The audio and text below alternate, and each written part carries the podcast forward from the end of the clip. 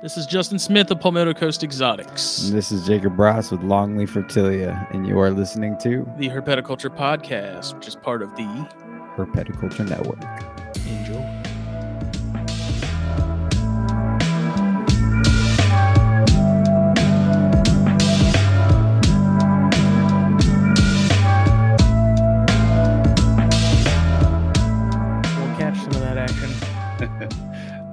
Improves it, right? And I Yeah, yeah. can only make an interview with me better. That's right. I had to call. I had to call the cops like two weekends ago because they were just down there screaming at each other, and I'm like, "Can you all at least do that in your house? Like, why you gotta do that in the front yard, man? Like, Uh, I didn't even call like 911. I called the non-emergency number because they Yeah. spent so much time down there. I was like, they're fighting again. Can you guys just come break it up or something? Like, Just Uh, make them shut up. yeah, I'm Something. to sleep. it's yeah, we like- had some been so like quiet. that. Yeah, it's been so quiet the last couple of weeks for whatever reason. Like they've been busy Mhm. doing other things, and then for whatever reason on like a one Sunday, it was like one in the afternoon. You know, so Yeah, okay. good times. Oh yeah.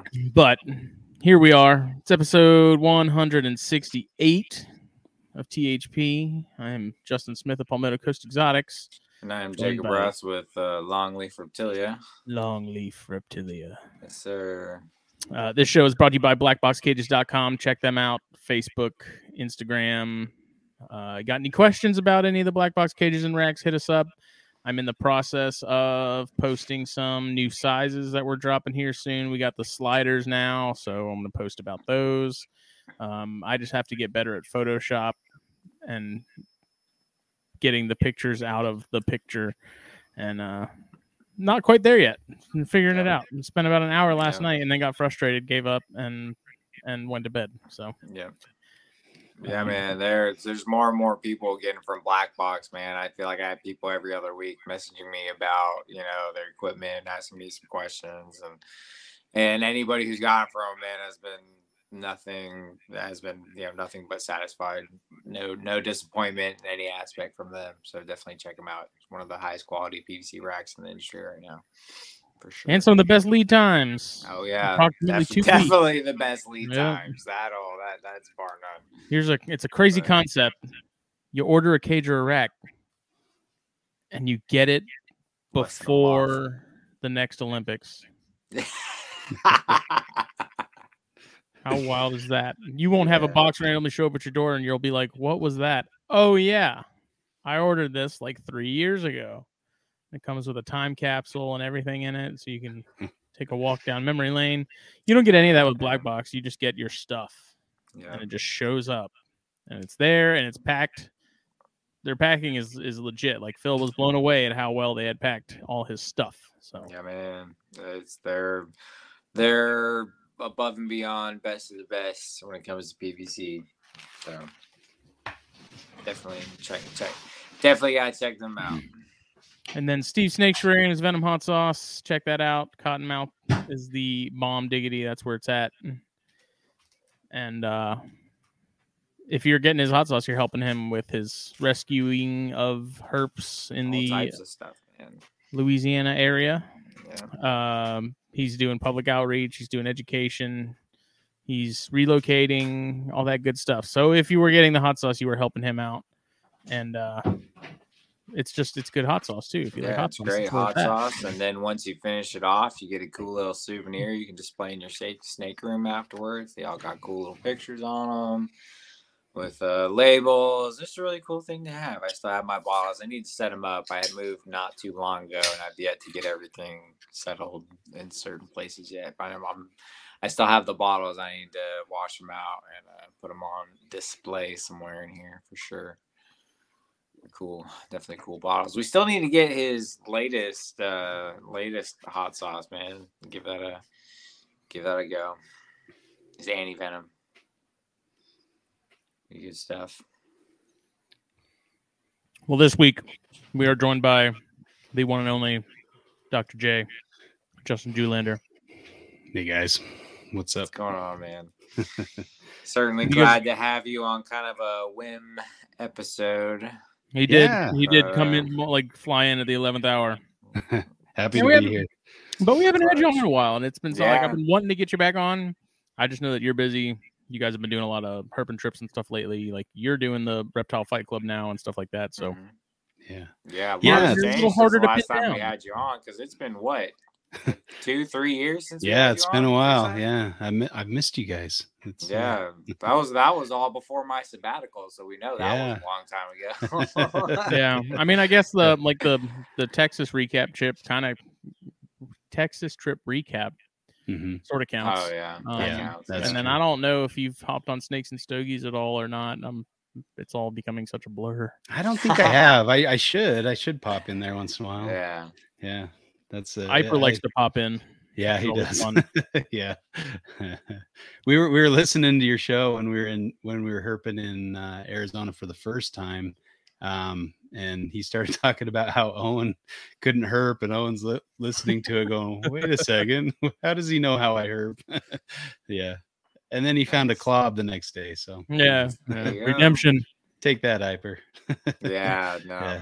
man, nice. yeah. Well, the uh, last like 15 minutes of the of the last Snakes and Stogies was a bit of a, if yeah, I I don't know if y'all have listened to that or not, but it's a bit of a train wreck because it was a, we were. A, I had stupid questions about Australia, like do they have Mexican restaurants? Just because that's the kind of thing I. Well, okay, no, no, gotta no, no, know. Wait, wait, before we move on from that, what was the answer? Because like He I- said they do. Okay, I, I was just yeah, I was curious. I kind of They don't have so, but chilies, which I think is crap. That's lame. Yeah, yeah, like that- they don't know what they're living without. Yeah, you know, you have lived till you got this chicken chicken yeah. and they, they they love McDonald's. Like it's it's really strange. Like, yeah, they're, they call it they're like, Macca's. God, take it. Macca's, yeah, take us somewhere Macca's. good, and, and they take us to Macca's. I'm like, no, I said somewhere good. Come on, man. yeah, old Birch. I I could literally I throw a rock in America and hit a McDonald's. Why are you Yeah. taking me here?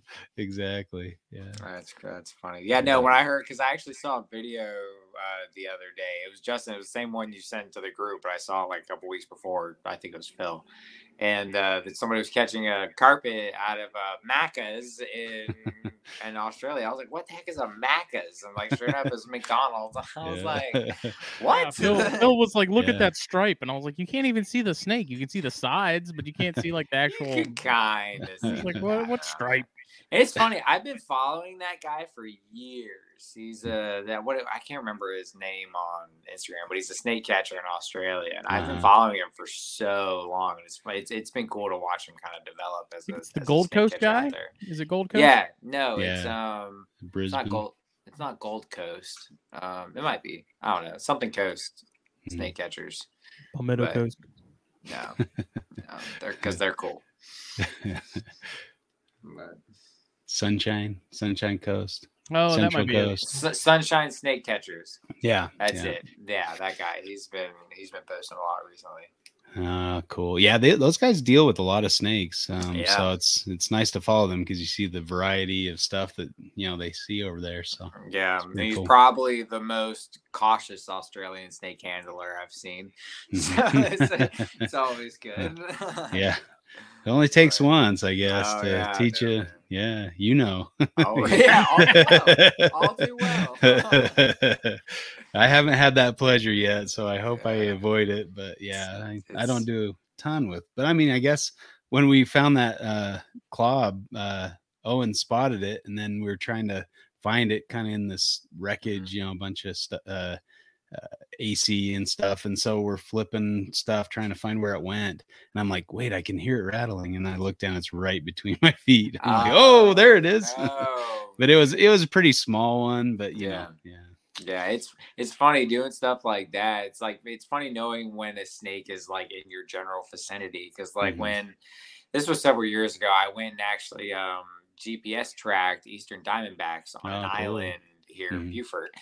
And um, it was funny. So I was with a buddy of mine who was uh, working on his uh, master's degree. You know, he was a herpetologist and he was studying diamondbacks and he had all these animals GPS tracked, and it was funny because you follow the GPS and you get to a spot where that thing's just singing. Then it's like, okay, spot the rattlesnake. Where is it? You Yeah. know, it- it you're was so close enough to hear it, but not yeah, you can't. Yeah, spot and. Joke's on you. It's 30 always feet up a tree. Yeah. Always quiet. Not a single one of those Diamondbacks rattled Really? at us. You know, Oh, it was that's just cool. your look because it was always just spotted. You know, and Mhm. It was just a really cool experience. But yeah, it, it was so funny just getting Mm-hmm. into like this circle, and you're like, all right, don't really move, but like look. Yeah. But, yeah, it was super fun.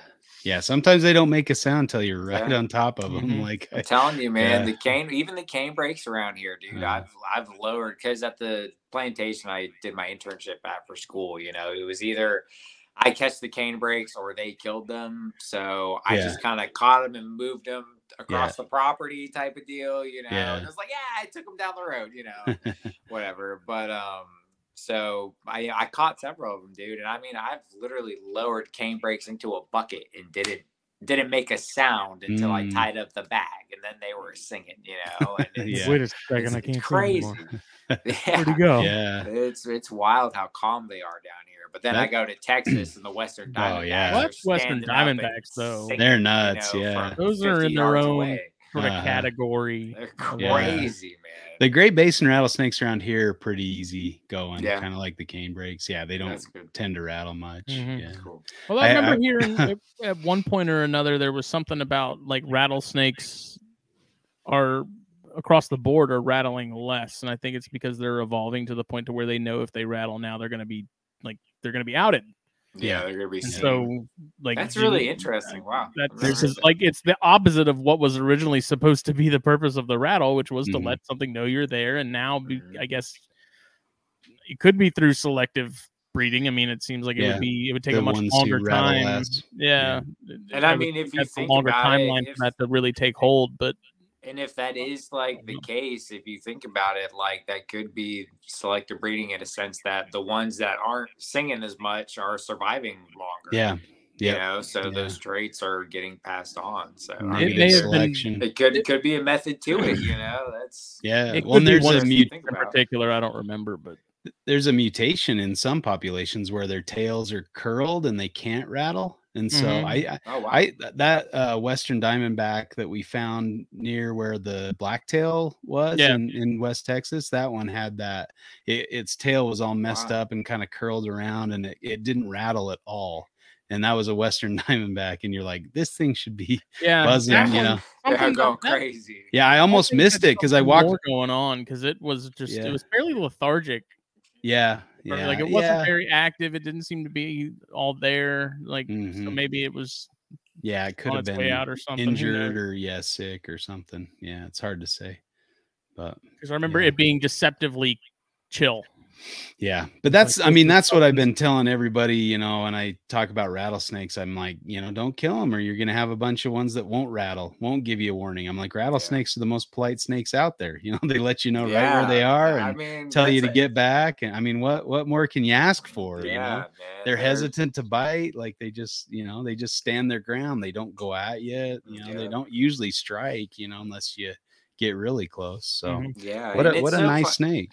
And that's why like it irritates me so much like i ha- i knew a guy you know actually at the same pla- plantation that i worked at he told me he was working in the shed for you know several hours and he had walked in and out of the front door to his shed six seven eight times and he said the last time he was going out he opened that door and a cane brake started going off but that thing had been sitting there for Yeah. hours and he Uh-huh. walked right by it six, seven, eight times. And he's like, Yeah, you know, once he let me know he was there, you know, I whacked him. And I'm Mm. like, dude, I mean, he showed you what You didn't know he was there, like- like you had no idea he was there. He had he wanted nothing to do with you or anything else. Like he just wanted to wanted you to go so he could leave too, you know? Like Mhm. That's on, that's I just I can't wrap my head around that either because I, get mean it. I hear it at work all the Yeah. time. You know, some of the the- one of the ladies I work with, she's like, "Oh, I you know I see a, s- a good only good snake's a dead snake kind of thing," and it's like Mhm. you realize your chance of being hurt by them is literally zero if you just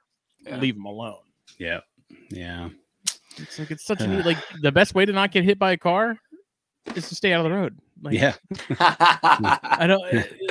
If they're honking at you, get out of the way. you know? Yeah. You It's don't go easy. Yeah, I mean, yeah, skydiving. that's Don't go exactly it. skydiving. Like, Yeah. You look at a rattlesnake's rattle like a car honk. You know, Yeah. a car honks at you, you're gonna go. You know, yeah, get out of the way. Yeah, man. That's Yeah. the the only. Yeah, that's. Uh, But yeah, the only calm westerns I've ever come across were like fresh neonates. One time I Mhm. found like a group. There was like seven little landmines laying around in this little Oh, area. Hovering Yeah. And the like they were all just like super chill. You know, I was kind of hooking up, moving them around a little bit. This was a long time ago. You know, back. when- Yeah. I think it was actually the same day I got bit. Oh, now really? that I'm thinking yeah. about it, yeah, Oh, we found several rattlesnakes that day, and the last one, the last one got me. But yeah, the same day I got bit, I found a bunch of little babies in this area. It was Yeah. super cool. That's awesome. Um, It does. yeah. It does They were really. It hurts my soul, man, when we see pictures of like Eastern Diamondbacks in particular. hmm You know, because it's like to me, if you've ever seen one in person in the wild, like It's incredible. it's the equivalent of Mhm. seeing like a great white or like a you Yeah. know, a, a tiger or something. Because it's like there's something so just freaking regal about them. Mm-hmm. You know, it's like it's a powerful animal. Like that's a, it's an animal that just I mean, dude, it's commands one of respect. it's one of the Yeah. biggest vipers in the world. Yeah. You know what I mean? Yeah. Like they're they're in the top five. I know that, but But even you know, even the smaller that, ones, the they're ones that aren't monsters, are still like that's that's that's just Oh, like yeah. means a business, snake. man. You know, Yeah. yeah. Mhm. So anytime I see just people on Facebook, at least here locally, and they've they've killed one and stuff, you know, it definitely Mhm. stings a little more than more than other species for me because it's like those aren't getting any easier to find. So Yeah. Yeah, Yep. man. You know? I mean, the Eastern Diamondbacks. I mean, they're they're just such, such incredible animals. I've never so like they're they're still on my bucket list technically, even though I've tracked them. Justin says they still count, but I disagree. Like tracking them to me, that's not like you know, it's not my life. you Cheating. know? yeah, to me it's cheating. So it's like I've never naturally found an Eastern Diamondback, dude, and it, it's like Mhm. it, it kills me. Like I want to find that. I want to find one in the wild so bad. Yeah. Um, but they're just they're so far and few between, man. Like I've heard plenty Mhm. of people, you know, stories from, you know, 20, 30, 40 years ago, man. There you couldn't go anywhere without seeing Eastern Diamondbacks around here. Mhm. Now, I mean, good luck. You know, like we have Yeah. to track them on a specific island where they're conserved, Mhm. you know, and it's actually a military base here. And they tell the Marines, like, do not kill these snakes. Like That's cool. Yeah. this is a conservation thing. Like they're being tracked, they're being you know monitored. Like do not hurt these animals, you know, because they're they're one of the only places around here you can still find them. Yeah, it's sad Yeah. that military bases are becoming, you know, useful uh, Yeah, wildlife uh, preservation zones. Yeah, well, I That's mean, you think about it, especially like the ones we have here, because we have an air station, and then we Mhm. have, you know, the Marine Corps recruiting depot. A very large, well, especially the air station. Like a lot of that is just land. Like there's Yeah. nothing there. Yep. You know, it's like all fenced in. Like you hop that Mhm. fence or anything, like you're gonna have uh, Yeah. military police on you in a heartbeat. yep. Um, it's right on the it's right on the water, and it's And, perfect. Yeah, that right on the Yeah. salt water is perfect. You know, terrain. then the recruiting Diamondbacks, depot- man. So it's yeah, Mhm. it's The literally depot, an you- island. It's you have to go back. water. You have to go to the back so far that it's like you're not. If you're out there already, they're they're automatically going to know you're doing something you're not supposed to because you're in an area that they do the training and stuff like that, and it's you know so There's a there's an island like that uh, off the coast of Western Australia near Perth. That's uh, it's connected by a road, but it's a military uh, Yeah. base on the island, and you're not supposed. You can you can uh, boat out there, like kayak out there, but you're not allowed to go on the road out there, and you can't stay after dark. But they have a population of carpet pythons out there, uh, the southwestern uh, Oh, imbricata out there, and I'm like, I I want to try Oh, that. I want to rent some kayaks and paddle out there and go see if we can find them. Because it's like this population has that this really weird disparity between male and female sizes, and so yeah, it's kind of interesting. There's a pretty good population out there, but kind of the same thing where you can't really go out there, so there's nobody out there, you know, killing them and stuff. So yeah. yeah, Yeah, one of my one of the things I really want to do, especially now that one of my old coworkers is back working with me, Mhm. um, we have you know our our county is made up of islands. You know, like Yeah. everything is basically an island, but we have islands, several islands that are only accessible by boat. And A lot I, of them. I know, and a Mhm. lot of them are big islands. Like there's one in particular that has you know you know hundreds of people that live out there. You know, like Yeah. there's I mean I say hundreds. I don't know how many. There's there's quite a few people that live out there. Daufuskie? Yeah, Daufuskie. Yeah, Daufuskie's got a lot got a lot of people. Yeah, it's a ferry. There's a ferry that goes. You know, you can rent a golf cart and go around or whatever. But there's all types of smaller barrier islands that are not habited by anybody, and it's like I want to island hop for these things because I can only imagine the stuff that could be on these islands. You know, like think Mhm. about the the potential corn snakes that have been there for you know however many years that have Millennia. been, you know, bred and you know just the different kinds of stuff you would find. And I know you see diamondbacks out there because I've had people have diamondbacks swim up onto their boat in Mhm. the middle of the river. You know, Yeah. like I have a buddy that that happened to. You know, so it's like I know Diamondbacks are on all these islands, and it's it's something I really, really want to do like soon. I'm thinking towards fall. I might try and get out to Daufuskie because that's a little bit easier of a trip. You know, you can just hop on the ferry, but any of the other ones, you need somebody with a boat. So- Okay, Daufuskie. I'm looking for it. Is it? It's Oh, there spe- it is. Yeah, it's Yep. spelled kind of funny. Daufuskie. Yeah, Dafu- Mhm. kind of by Hilton yeah. Head. Yeah, Yeah, it's right. Yeah, it's Yeah, off. The, you have to leave Hilton Head to get there. Uh-huh. Yeah. That's cool.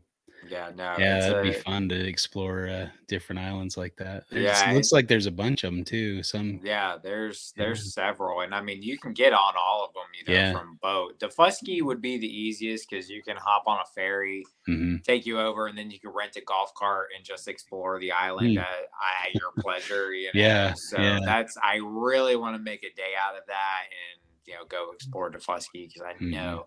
So we actually do. I'm a inspector for our county and we have several construction sites out there and one Oh, of our really? other yeah one of our other inspectors goes out there every couple weeks to inspect and he's got to take our boat Mhm. and um, I, I asked him one day i was like hey talk to their maintenance guy out there and see if they have any snake problems out there and, and so he did because i interested in him with you know asking and uh, he was like, "Yeah, man, they've got you know all types of people with chickens. They were always complaining about snakes taking their eggs and this and that." I was like, "Oh yeah, like, let's go." Jake's gonna stow away in the hole. Oh, yeah, Yeah, I've it been- looks I've like it's out there. developed though, right? There, there's there's, Yeah, I mean, it's Yeah, there's kinda quite a few businesses and stuff, but Yeah, yeah, there's quite there's Its some own houses. little, it's its own little Businesses. world. Yeah, But it, lo- it doesn't look overly like it's not like suburbia or anything. No. It looks like a lot of wild wetlands. it's and all stuff. It's all dirt roads Mhm. um stuff like that I, i've been out there several times you know for i mean i say several twice i've been out there twice for you know inspection purposes Mhm. um and yeah it's a very like yeah there's development but it's not like all trimmed yards and all that you know it's very minimal you know with tree removal and stuff like that you know Yeah. we really try to keep the tree removal to a minimum especially nowadays with all the construction happening Okay. um, so yeah, it's still a very, you know, yes, it's getting built up, but there's still a lot of rural areas, you know, and there's some areas that are completely abandoned, like old buildings that nobody goes to that are completely, you know, inhabited.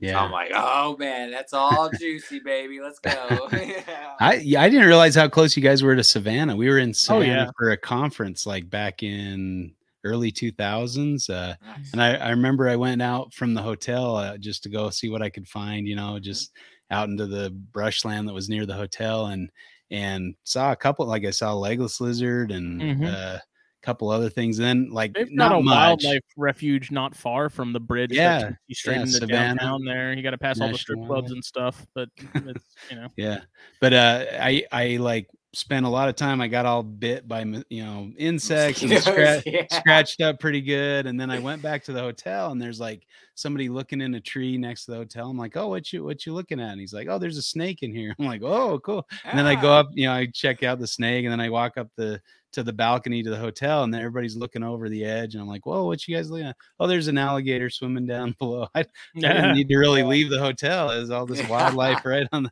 there's like anoles like displaying at each other and Mhm. stuff. But yeah, it was it was kind of cool. I I uh, wish I could have got out to some of the wildlife refuges out there, but I haven't been to any of them either. I, I've I've got a buddy that lives down that way, and he he's been to uh, been to them a few times. I mean, they go herping, but not like collecting or anything like that, just to yeah, you know see what they could dig up. And definitely seems like like prime real estate. So I just I mean, honestly, like Savannah, like we have. I mean, obviously, when you get more into Georgia, like there's a lot more WMAs and stuff. But like, if you're only in Savannah, if you want to stick in like that kind of general area, like our side of of the line is a lot better for like WMAs and Mhm. stuff. I have several WMAs that I frequent, and Yeah. they're they've produced a lot of stuff, Nice. a lot, a lot of stuff. Yeah, it So looks like a good area. Just looking at the yeah satellite It's view. awesome. It's awesome, man. Yeah. I there's one there's one that's like absolutely my favorite, man. I found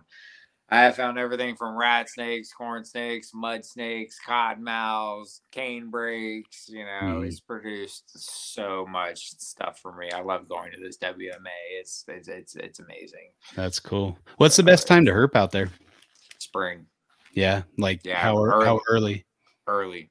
Early, early, like as Yeah. soon as it gets warm. Like my so I kind of I kind of narrows it down. My Yeah, because here it gets warm in like June. you know, yeah so here for us it's like like March, April, or it's earlier. well or like sometimes Depends on the year. Hmm. so there's it, it really depends so in april we have warm days in april but Mhm. like it's hard to plan because we'll still have cold days Yeah, where nothing's It's moving. not and- and consecutive. It'll be like yeah. a week of warmish weather, and then it'll Yeah. go back to being cold, Yeah. and then it'll So warm that's, back up. that's where I screwed ping up with a. pongs. That's where I screwed up with a buddy of mine. So we Mhm. had several warm days that were in the 80s. I was like, "Yeah, man, come down." You know, he came from New York, yeah, and the one week he came down, it was like 50 degrees all Uh-huh. week, and I was like, "Dude, I'm Oops. sorry." I still put him on a cane brake. Luckily, Yeah, yeah, which was his life yeah. for rattlesnakes. That was great. You know, Yeah. we just got like it was literally fit like 56 degrees out when we found this cane brake. It was yeah. it was crazy. But so now my rule of thumb is anytime after Easter, it's like it's game on. It's full He force, you know. Yeah, Yeah. anytime after Easter, because that's what my mom told me. I was complaining to her. I was like, I feel terrible. It's that. She was like, Man, you always know there's a freeze right before Easter. there's that one. You don't know when it's gonna happen, but it's like okay. So now my rule 'Cause of I- I do- is yeah. Yeah, I do a conference in DC every year, and so I was thinking one of these years I just need to drive south, hit up Yeah. Benson and Virginia, South Southern Virginia, and then keep going. Hit you know hit up Keith McPeak or something wherever he he's in further north of you guys, isn't he? And or he's moving to South Carolina or North Carolina. McPeak? I don't know. Yeah. Yeah, I'm not. I sure. think I thought He so, was in something North like that. Carolina. Once he retires, I think they're uh, building a house out there somewhere and moving Nice. a little further south out of Jersey. Yeah. So yeah, hit hit him up. Come visit you guys. Yeah, that'd be fun Yeah, do a do a week uh the east coast herping that'd be awesome But- Yeah, dude, and it's I could- usually in like mid mid april late april so kind of good sounds like an out, okay yeah. time maybe Yeah. Oh Yeah. yeah. No, dude. Mid April. Mid April. It's gonna depend on the week, but yeah, man, it could be. Yeah. It could be very, very good. There's one day I went out. Like the first day, it was like warm, warm. Dude, I walked one one dike like across some water, you know, because it's on. It's like planted duck fields on both sides, and I walked this cross dike. I call it Cottonmouth Alley. no cool Dude, I walked down this thing the first day it was warm. I found five cottonmouths Wow. just walking down this one stretch of road. you Nice, know, yeah. It's, it's it's wild. Like as soon as it gets warm, everything is just is rocking and rolling right away Yeah. over here. So i'm sure But there's a lot of birds hot- out there that i haven't seen too Oh, so yeah. even if I it's cold i could You're catch some birds too. yeah I forget all this stuff, Yeah. man. Like I we get the painted birds. buntings. oh Yeah. that'd be sweet yeah i, I, saw one I looked for those in texas mind. but yeah, Yeah. i haven't, Oh, dude, haven't seen never- one yet Really? yeah Oh, dude, I could put you on a painted bunting at Yeah. my parents' house. yeah That that's nothing, man. I'm a Yeah. big. I love my birds. My birds, man. Cool. I'm a big. Justin yeah. makes fun of me all the time. Yeah, I get- yeah, i get the same same flack yeah. We yeah, those yeah. herpers turn birders you know Yeah. it's just never looked on the- Yeah, Yeah. no, I love. We get a lot, a lot of different wading birds around here. Yeah. Um, have you ever seen like a yellow crested night heron? No, Any just my pictures, but yeah, I- we have yeah. uh the green herons and uh oh, there's some have sort of night heron the out here. great blues. Is that the big blue ones? Oh yeah, Yeah, the great blue herons are all we over. have- huge. We Yeah. have the great blues here, which are the most common. Then we have little blue herons. We Wood have the green.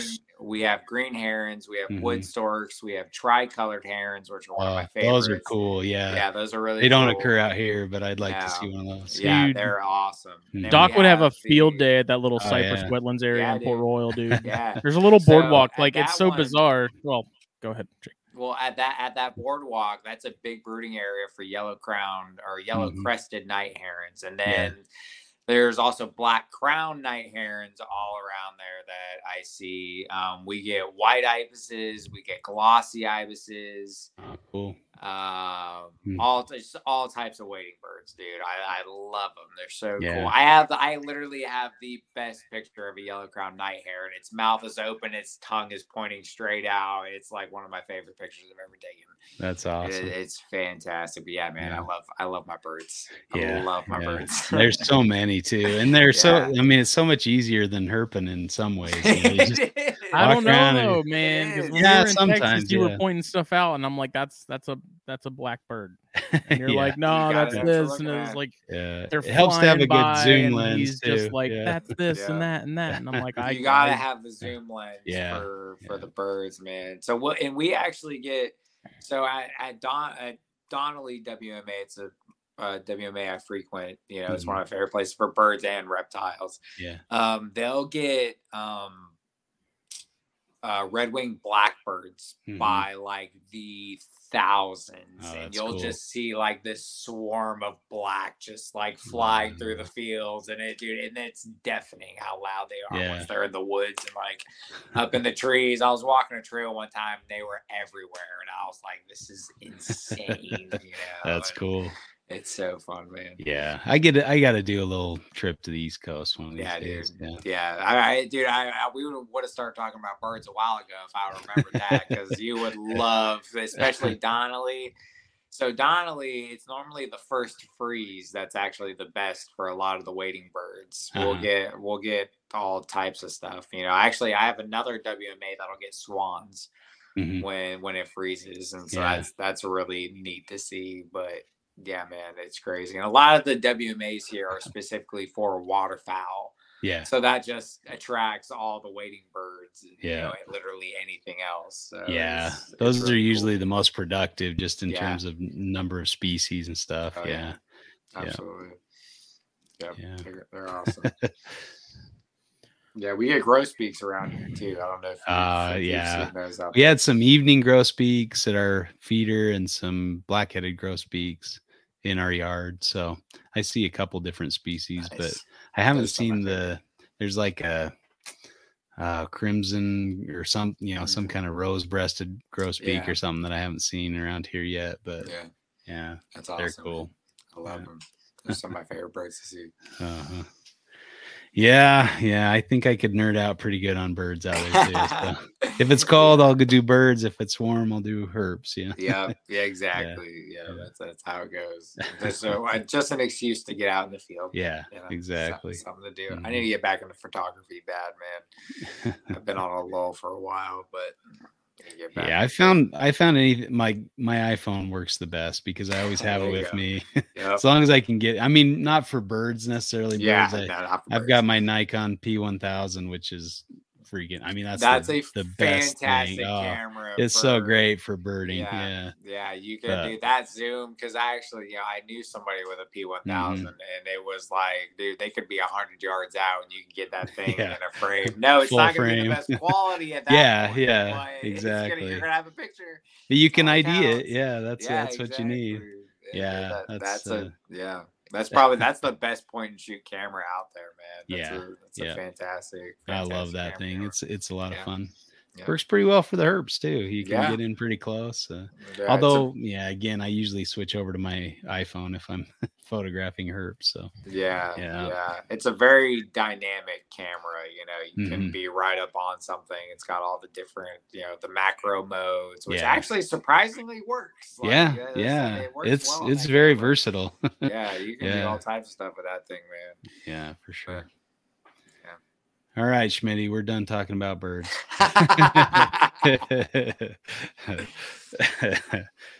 uh, Just waiting for Jake to shut up. I'm sorry, man. yeah, no, I could. I don't. I don't get yeah. the bird out with anybody because all y'all make fun of me. So I just like shut up in my corner about my birds. yeah. But No, I Nipper, mean, I- Nipper was into birds. Yeah, That I was- get it because it it's like Oh, they're yeah, everywhere. Nipper's a It's, bird, yeah. It doesn't matter where you go, you're you're gonna see something. you know? Dude, and Yeah. it's like the it's literally the next closest thing we have to reptiles, so everybody can shut up. Like, Hey, birds are reptiles. They're Hey, classified that's under what I'm saying. reptilia, so what yeah, I'm they're just the feathery reptiles. exactly. What's new in the world of Australian addiction? Yeah, just trying to keep up with all the babies that are come hatching out. We've got uh, several clutches of Western Stimson's pythons. Uh, got some couple clutches of inland carpets, so I'm really happy. Oh, about those. nice. Nice. Yeah, Very nice.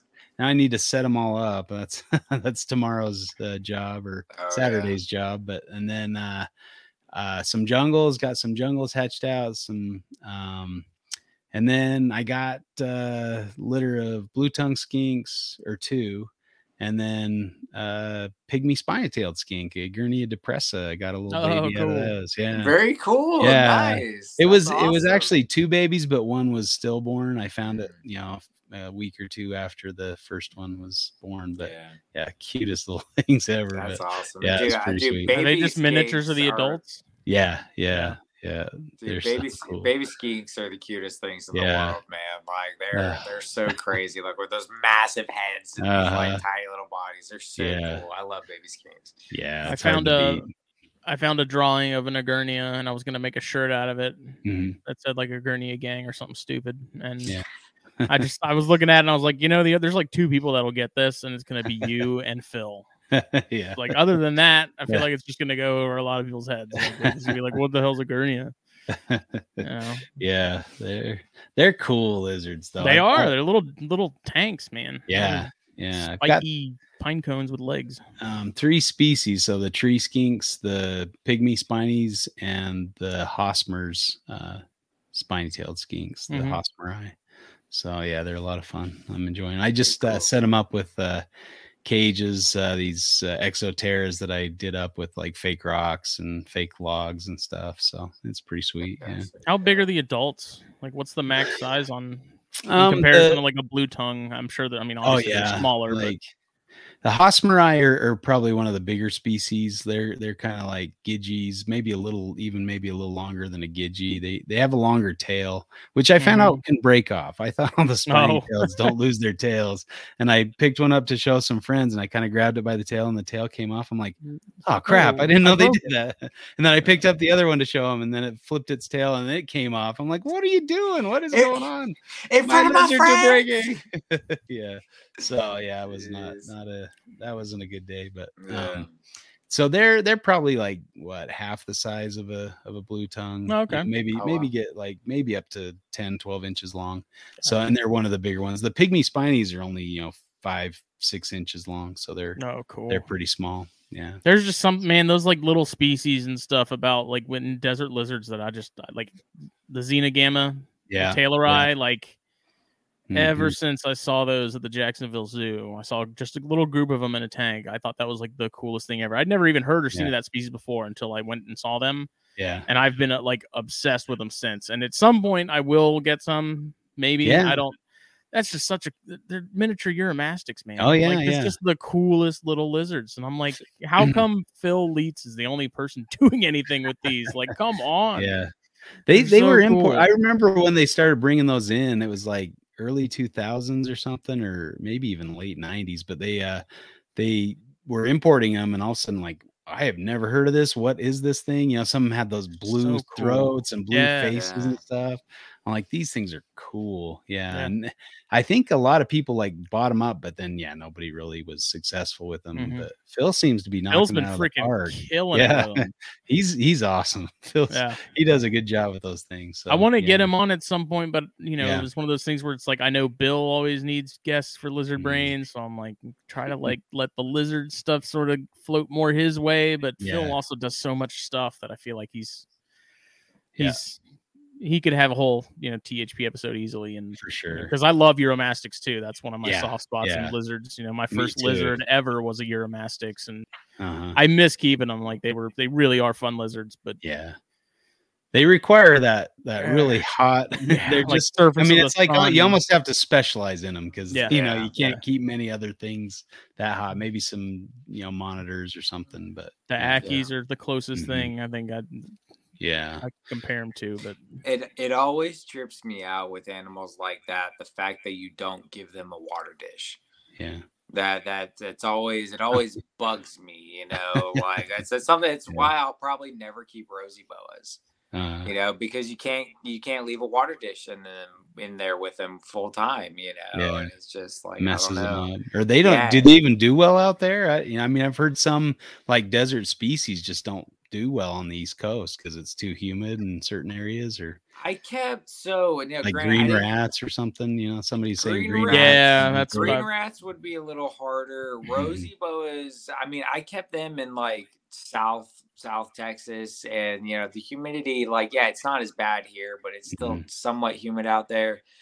And the rosy boa was fine as long as you only gave it water for two days out of the week. Mm, Um, yeah, they're just other than that, it- ridiculously small water bowls. yeah, Mhm. you know, and even then, dude, I mean, you couldn't give her a water dish. You know, she would regurgitate like anytime you gave her water for more than Mm. Two days. You know, it didn't matter. yeah. Um, so you know, it was just a matter of keeping the water, you know, in and out. Which I mean. I wasn't, to be honest, I wasn't taking care of her. Um, I, I mean, I wasn't Early she days, being yeah. ta- she was being taken care of, but Uh-huh. I was like, this isn't my snake. Oh, gotcha, You know, type Yeah. of deal. Yeah, I wasn't Yeah. neglecting the snake or anything. was like that thing. Like I was holding it one day and it just like latched onto my hand out of nowhere, and I was like, yeah, this thing sucks. yeah, they can be little sharks. Those yeah, those rosies are can They're be really feisty. cool, Which is weird because in the wild they're never. I've heard they just don't bite in the wild. Like they're never feisty. That's odd. But then you bring them into captivity and they're Yeah. like little sharks. Always. Dude, the one it I had I think as it's a was horrible. response. Yeah. Yeah. Yeah, because it was weird. It was just like I was holding it and it, it was always chill. Mhm. Like it was never like wiry, you know, but like I was holding it, all of a sudden it just like put its nose into my hand and picked up, and I was like, don't do it. And it just grabbed on and just wrapped around. I'm Yeah. like, why? I, I wonder if it's because they're like nest nestrators and like human skin is like Yeah. a pink rat or something. You know, like yeah, some, uh, maybe. little neonatal rodent. they- Texture is reminiscent. Yeah, Yeah, I found gotta one. be, man. Yeah, Gotta take huge. advantage. Yeah, it's a big one. It's a whopper. It's, I've always liked them. Like I've always thought they were Yeah. really Dude, there's some and just- gorgeous they're ones out there. Yeah, and they're just different, man. They're Mhm. unlike any other boa out there, and Yeah. they're kind of just like their own thing. But like Yeah. you know, they're just weird snakes, man. Like they're Yeah. cool, but like that whole water thing, like I, I, I, I don't want to deal with it here. Yeah. You know, I deal with I deal with stuff you know within my realm, and you know I keep stuff that's relatively the same care, you know, across the Mhm. board. So that's that type Yeah. of thing. Which and that's mess kind up. of the secret to success. You try to Yeah. diversify too much and yeah, it's- it'll mess up your tricky. routine. Yeah, Mm-hmm. especially you know it's one thing if you're keeping like smaller amounts of animals, but once you hit Yeah. you know 50 plus animals, it's hard Yep. to you gotta the- specialize to some Yeah. extent. You know, at least at I- least I- I never care got that memo. well, at least like the same type of care, same Right. environment. You know, keep a yeah, you know, I don't know, temperate colubrids or something, or you know that kind of thing. Specialize in something that requires the same care. You know, because I like most of the stuff I keep kind of needs the same mm-hmm. type of requirements. Some I might have a light on them, and others I'll you know uh, keep in cages with maybe less lighting or less like not a, like a heat lamp or something, Mhm. more Right. belly heat or something. But yeah, right.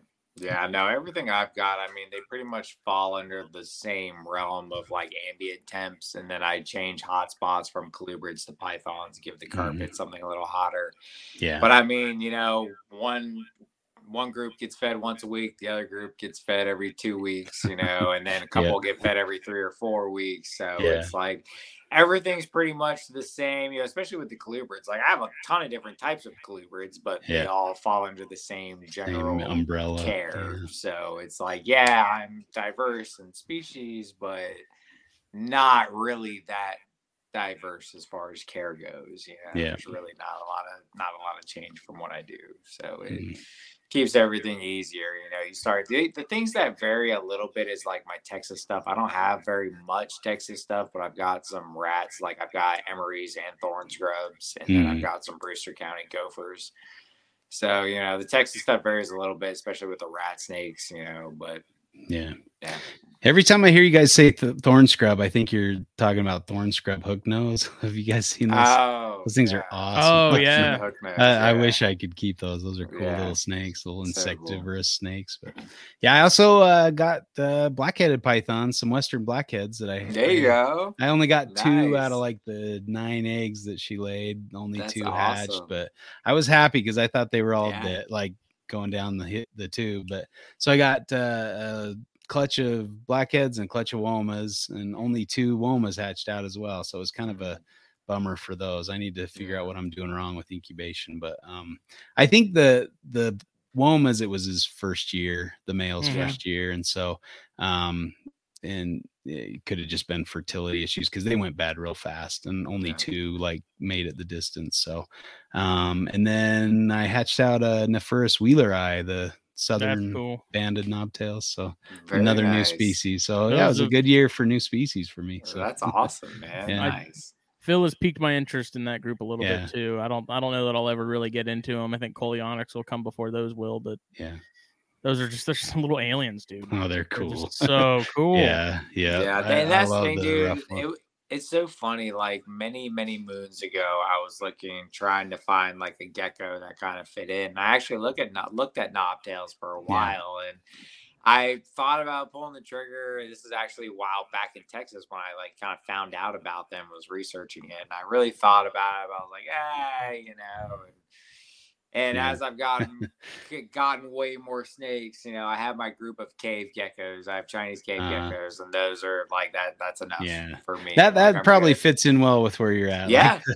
I don't know. The rough skin species do well here because it's a little drier, you know, very little humidity. So um, the the Wheeleri complex, the Wheeleri and Cinctus, those two species are pretty bulletproof. Like they're probably the easiest ones to keep and breed, and they they're pretty. You know, they they put out a lot of eggs, and so yeah, they're and they're not too expensive. Like the Cinctus are like you know 150 dollar you know for Yeah. a baby, so they're not too That's bad Yeah, Yeah. not bad the Wheeleri are, uh, you know, they seem to be doing the same kind of same thing as the Cinctus. So Cinctus have just been around longer. Yeah. Yeah, no, man. The gecko, like my my cave geckos, have just like spoiled me when it comes to geckos. I'm like, man, I really don't want to deal with anything more than this because I mean, they Yeah. sit in they sit in four tubs on my shelf, and Mhm. you know they're just at ambient. I give them bugs and Yeah. spray them down, and I forget about them. You know, Yeah, They- they that's the- That's the leaf tails for me. I've gotten Yeah. eggs from, but I haven't hatched those out yet. That's Ah, one thing I need to get hatched leaf out this are year. so cool. yeah, man. I've got some uh, Phyllurus amnicola, the riverine leaf tails. They're pretty sweet, Mm. but Ah, easy as can be. Like I just put bugs in a bowl, and like when the when it's empty, I put more in there, and Yep. like they always have fat tails like they're always like just doing great so Yeah. yeah, Have you had pretty- Strophurus yet? i i haven't kept any strophurus yet i need i would like to remedy Those that are- but they're those are the really hard to find too, yeah man. they're they're I don't even care what species. That Mhm. whole genus is so badass, man. I yeah just- yeah i've seen several in the wild several species in the wild Yeah. Ciliaris, uh, you know those yellow orange tailed ones up in darwin area and then um strophurus strophurus down in western australia um seen yeah several different species that's what- yeah what kills me is cool. Bert talked about going out there and you guys, you know, seeing some and it being such a big deal. And he's like, "Yeah, it's a gecko, cool." And I'm like, looking back now, it's like, man, come on, it was a stroke. Like, Yeah. ah, No, I was getting in trouble by the guys for stop because I was driving, so I'd stop to look at the you know the silly Ciliaris on the road. They're like, Mhm. "Dude, it's just another gecko. Keep going. Like, what are you doing?" I'm like, look at What this else are we gonna do? really We're out here- it. Yeah, come like, on. we're on. A, What we're else in are we doing? Australia, dude. Yeah. I'm gonna stop for all the geckos. exactly. Like, Yeah. I mean, I will admit there have been some nights where it's like, okay, there's like 50 on the road, and you you, you don't stop for all of them. You know, like in yeah. Central Australia, it was like the fat tail geckos, those little diplodactyls. Oh uh, yeah. Uh, Mhm. they split them into a bunch of different species, but um, trying to think of the the original like what they were y- what these uh, conspix ciliatus or something like they have these like little uh round flat tails that they plug up their burrow with and so they- Yeah. you know they're kind of weird looking. You know, they kind of have a weird sausage like body, and and so like you see, you, It's I saw Australia. they were all over out there, just No. everywhere, and I'm like, ah, it's just another conspect. Keep going, you know. like, Yeah, yeah. yeah, I'll take a picture from the car. Australia is just that that Yeah. weird box of like leftover parts that got Yeah. like yeah, let's slap this Ah. on that. Cool. We're done. Yeah. We'll, we'll keep it to Australia. They get that Yeah. one too. Like all the weird stuff, dude. yeah, yeah. And they keep our spot.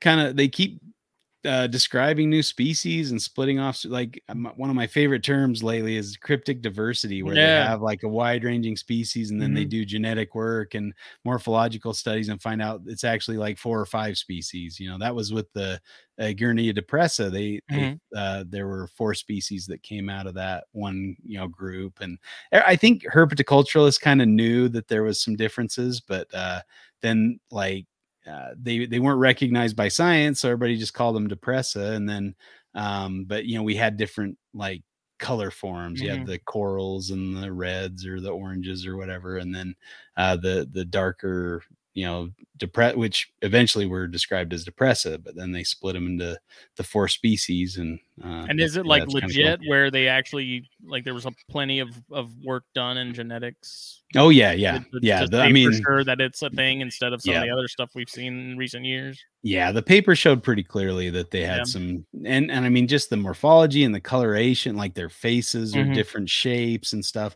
and i mean it was it was pretty clear and we actually uh, so one of my friends got busted bringing some back in the us his his ex-wife actually called in the cops or whatever and like yeah tournament so kind of lame like she told one of his competitors and the competitor called the cops and said "Well, you know here's what he's you know wearing or whatever wait for him on this plane or and so he, he you know he had to do like a year kind of uh detention or whatever you want to call it and then um but so the one of the zoos confiscated them and so they had them there on display. And we go to see these things when we, we were in we were out there for a reptile show. We went to the zoo and we're like and and we they had them all together and like the the reds were in Oh, one yeah, remember corner you mentioning that. yeah it's like point. come Oh. on guys these are different things they're like they're like uh, segregating within the cage like put them in different cages like you're totally stressing them out and they're like nah they're all the same species like come on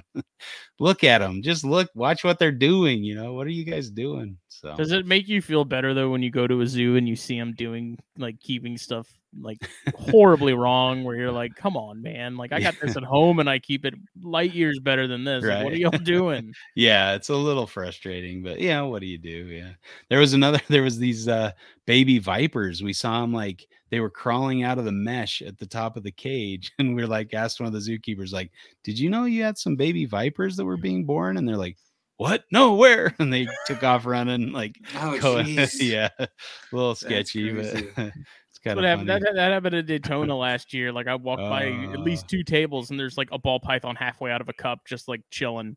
uh-huh. And I'm like, "Hey, Yeah. you, you, you, you know, you, gotta, you got someone secure trying to get it," and they're like, Oh, "Oh yeah, dude, thanks." Like it was That like the most nonchalant, like Uh-huh. shove it That back in, wasn't close as the lid. Bad. That wasn't as bad as Daytona last year. So Billy was right next to Sim Container, I believe, Mhm. and they had a bunch of monitors and stuff. Uh-huh. And what is I guess somebody was trying to take one out to show somebody, and it got loose. No, they handed it to Oh. someone and it got away from them. Yeah, No and I just look over and I see this dude like like, four people chasing after a damn- It was like an on the Argus or something. I ground, think I forget. Oh, Pinning, God. pinning this monitor to the ground. I was like, "Oh God!" Like that could have been bad.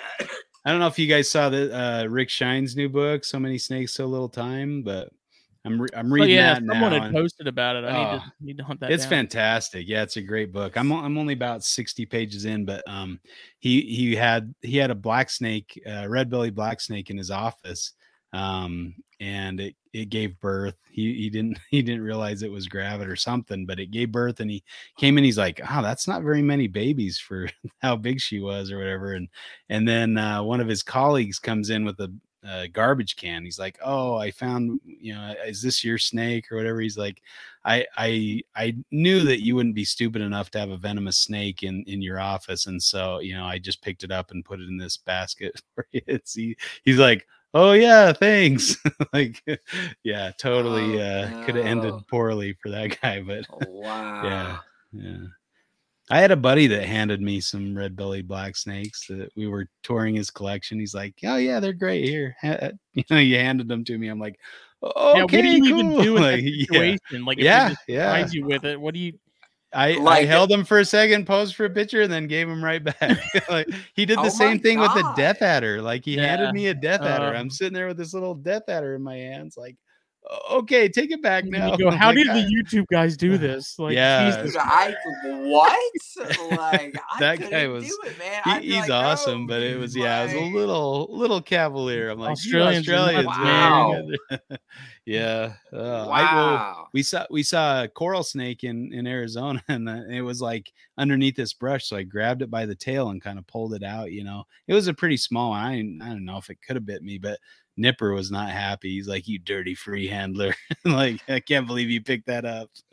but I'm like, "You wanted it to get away? Well, come on, man." Yeah. Yeah, that's so cool, man. That's that's such a cool group of snakes that I Yeah. I really haven't had an appreciation for up until the last handful of years. And I think as far as venomous goes, that's that's the Fulvius are easily my favorite native Yeah. venomous that we have, and it's Yeah. just and it's it's because they're just so far removed from everything else. Yeah, You know, they're very like- unique out here. I like I mean, how they're, they're, they're they're the only you know North American elapid, uh, yeah. elapid we have. I Mhm. mean, Yeah, they but stand it's out. just like everything. how you know the toxicity of them, how that venom operates completely different from Yeah. everything else. Like Mhm. their overall sort of demeanor of like just shy, like they're just Yeah. doing their thing and don't want to be messed with. But and like specialized do, like their food. You know, they're eating. Yeah. Yeah, it's pretty yeah, cool. They're, just, they're so Yeah. awesome and really they're everywhere unique here apparently in my neighborhood and I've yet to yet to see a live one. I've seen Yeah. a, a ton of dead ones on the road. Oh, were road really? pizza. Yeah, and I Oh, haven't seen a live one yet.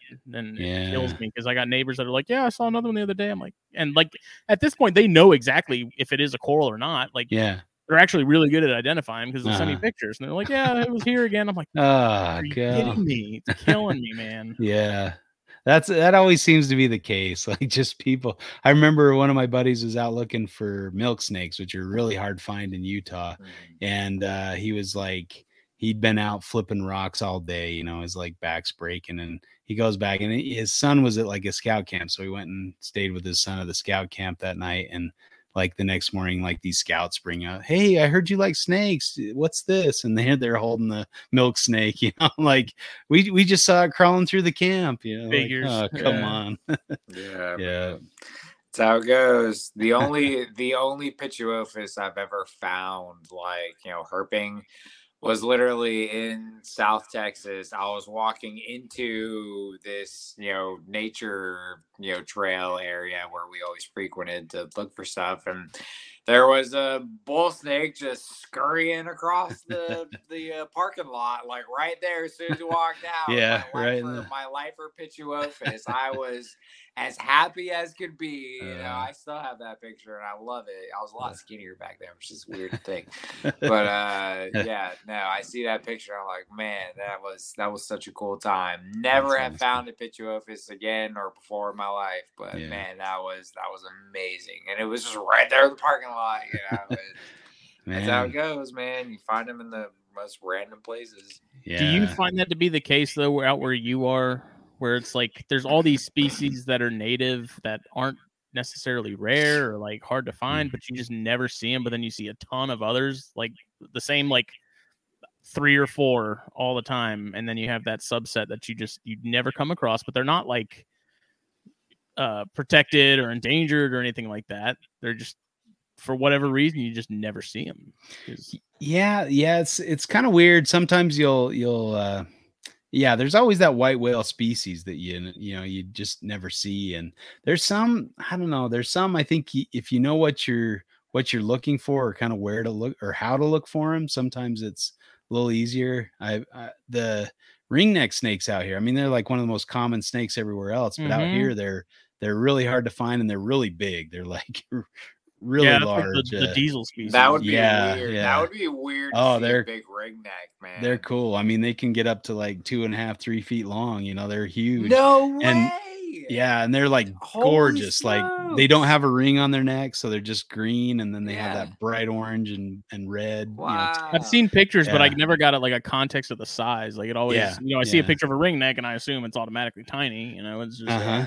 Dude, yeah, the these things are cool. the biggest But- ring neck I've ever seen because I found a lot of ring necks. It's funny mm-hmm. because I've I've only really found them in just like really low, like underground places. Like I've seen them in you know storm drains, you know, while I'm working, Yeah. you know, and it's always just like really wet, low lying areas. But like the biggest one I've seen is maybe like six, eight inches. You Yeah, know, yeah. like they're Yeah, less- they're I've just never really found small. one that touched a foot. You know, Yeah. they're tiny. These things are a different different animal. Like I, That's they, crazy, man. I think That they've just got them as mind. different like subspecies, but I'd I'd Mhm. expect these might be Yeah. different species. But yeah, they're uh they're they're really hard to come by in Utah, but some people like know how to find them and know Yeah. when to look and where to look. But yeah, there was a uh, one of the Utah field herpers, uh, Rye Jones. He just posted a YouTube video and he had like a, uh, the last frame in his video was like four of them just sitting in a in a little pile. I'm like, come on, dude. Now you're just showing off. man. how, do you,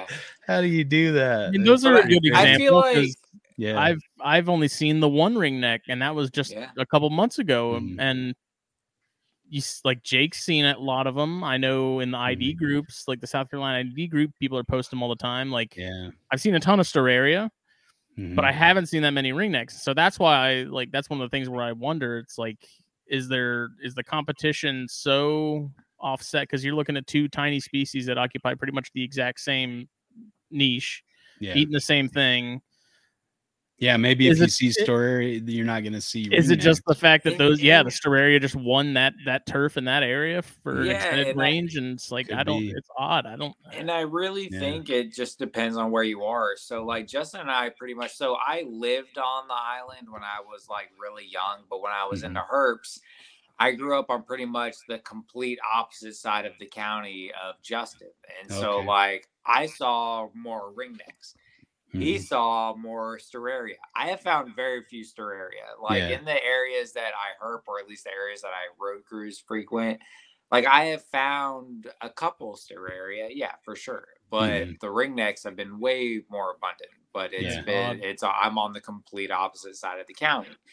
you know, so I wonder if that really does, you know, play, Yeah. you know, a bigger factor is just depending on where you are, is like where they're more abundant Yeah. you know but i feel like everywhere has you know you know for me like you know having those species that like no they're not they're not endangered and they're not low in numbers but like you don't see them that often i feel like every state has that stuff you know and i feel like in Mhm. general that's like you know a common thing like here for me it's mud snakes Mhm. you know like we don't Yeah. we have plenty of mud snakes but they're hard to find because Yeah. of their environment you know i have i have one lifer mud snake that was six Mhm. foot six foot plus Uh, I know, think I heard was- you talk about yeah, that one. Yeah, that's that was cool. one of my greatest finds to date dude you know, i was yelling like a little schoolgirl when i found that thing you know That's but cool. like they're so far and few between finding those things man And- it's, it's and their behavior can kind of contribute to that too because uh, that's the same thing with like the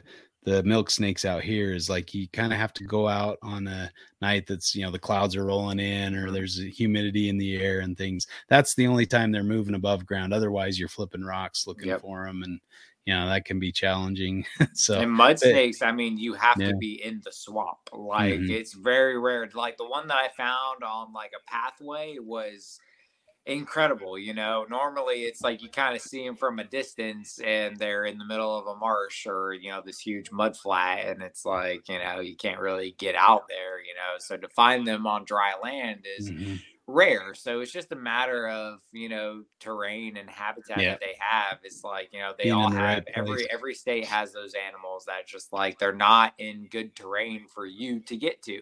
yeah That doesn't mean there's not a lot of them. There's plenty of them out there, but you don't see them because you know. Whereas rat snakes inhabit dry land, you know, where Yeah. you frequent Yep. all the time. So yeah, it's- yeah we see a lot of thamnophis like the the Yeah. wandering garters and the Oh yeah. Um, red sided garters out here and and uh, you know that they're all over the place. If you're in the right habitat, you're probably going to see one. There was a den not too far from my place, and I'd go out there in the spring, and you'd see 50 of them, you know, mating balls and stuff. It was pretty cool. Yeah, that's awesome. But That's really yeah, cool. some are less predictable, but yeah, so the some of those you get in the right area, the right habitat, and you're probably going to see one for you know Yeah. Pretty. It just guaranteed. makes me wonder. We have so many black racers here, and that's that's what makes me wonder if the reason we don't see a lot of other species because black racers just Mm, have set up Yeah. shop and they just I mean they eat anything they can friggin' Yeah. fit in you know. So Yeah. high It's funny. It's, it's funny, Justin. I actually meant to message you yesterday because I actually I had a black racer uh, thing happen to me that I've never really had before. um, I was actually so I was walking a site right there at Ladies Island in Somerset, Justin. I was inspecting that area, Mhm. and um, I walked onto a site, and the only reason I walked onto it was because I was looking for yellow rats, and um, so I walked the site real slow, looking at everything, and I hear something move, and I look over, and there's a black racer kind of coming directly towards me. I was like, "Oh shit!" You know, so I kind of stopped. And this thing looked at me, and so I was inspecting silt fence. Silt fence goes around a construction site, keeps sediment. the black tarp looking things you see. Yeah, Yeah, so this racer sees me and literally goes straight up the silt fence and goes completely airborne and is like completely up in the air and then lands like with his head barely over the silt fence and he's looking at me and he pauses and he dives over the side of the silt fence and it was just it was so funny seeing him shoot directly up in the air because he ran up the side of the silt fence and he was Yeah, it going doesn't so surprise me at fast that all. He went completely like sideways and landed all funny. It was, They're it was crazy. hilarious. They're That's really awesome. unpleasant Yeah. snakes to, to come across. No, they are they are not. I didn't even try, man. I just watched. Yeah, him. I don't. He, so he looked at me and then right over that silt fence, and he was gone in a Yeah. second, dude. Like, I've I- interacted with a few of those out there. Yeah, they're pretty fun, feisty. Yeah, I They're they're, fun. appreciate them as you a native species, but Yeah. honestly, when I see them, I'm like, cool. Yeah. Like, yeah, 'cause it's If I usually the tail end you're seeing. By the time you even Yeah. notice them, they're like 20 yards out. You know, they're, they're Mhm. If. I have the opportunity to grab one and check it out, I will, but I don't chase them anymore.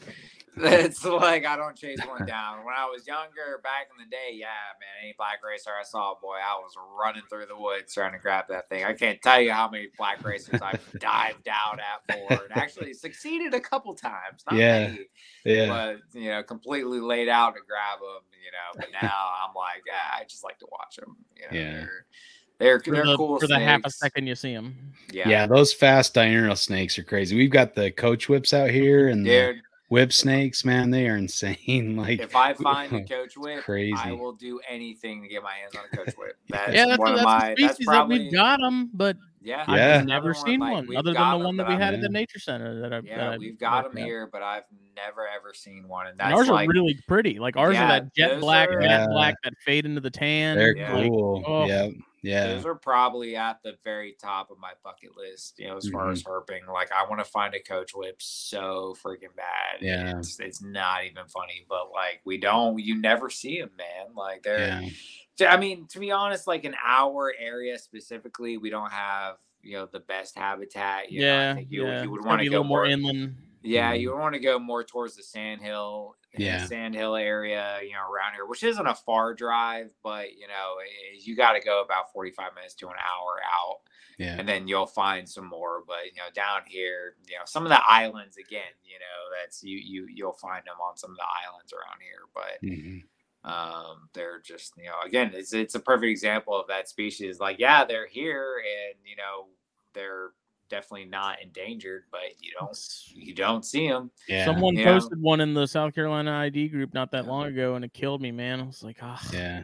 They usually well- see you before you Yeah. see them. Yeah. Yeah. We were in California and we saw saw one uh next to I saw it just kind of kind of going next to this tree and then it just disappeared. Like it just Yeah, took dude, they just took off the other way. Yeah. And we Gone. W- four or five of us were looking seeing if we could see it and finally I think Rob spotted it in the tree. And so we got a couple pictures of it in situ, and then Nice. we went for the grab, and I got a got a hold of it, and nice we uh, were able to get it out in hand and take some pictures. I don't even think it.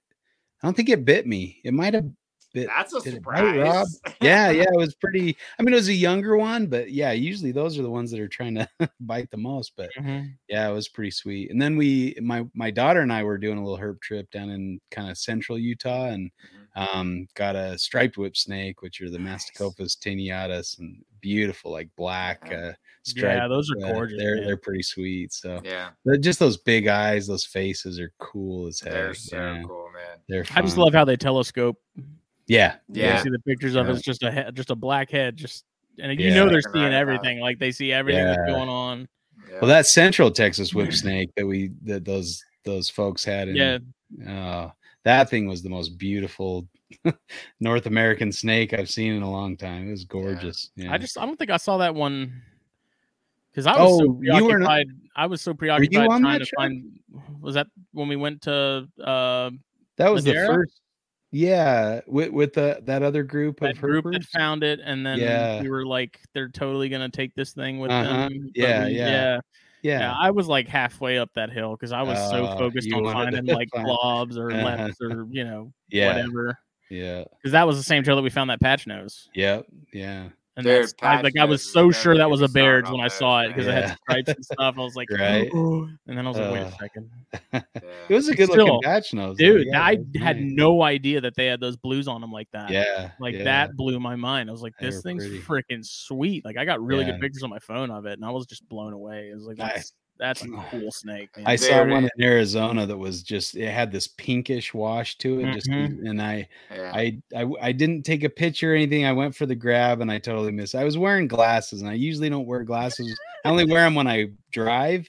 Um, and so I was hiking around with my glasses on. I forgot to take Uh. them off in the car, and so I went for the grab, and my depth perception was off, and I went down Ah, went down a hole, and I'm like, oh god, All right, dude, Velma. funny. sorry the, guys, I The it. first, the first patch nose I ever caught was in South Texas, and Mhm. it was funny because I just saw this big. I mean, this was for a patch. I don't know. They get on average what, like what, two to three foot? Yeah, they're Yeah, kind it's of around there. They can get some size, but yeah, Yeah, they're not huge, but they're not Yeah. tiny. Yes, Yeah, this was on the bigger side of it. Like this Mhm. was like a three plus footer. yeah. And so I just saw the snake on the side of the path. I was like, oh shit. And I dove out, like completely laid out and grabbed this thing before it went into the brush. and I picked it up and I had it in my hands. I was like, this is the biggest ribbon snake I've ever seen. You know? The person I was with, like, yeah, that's a patch nose. I was like, never heard of that, but that makes sense, you know? And that was my first experience with a patch nose. And dude, I fell in love with those things, man. they're, cool looking. Yeah, They're such cool little Mm. snakes. But you know, talking Mhm. about talking about species that you know we have here but don't really see a lot.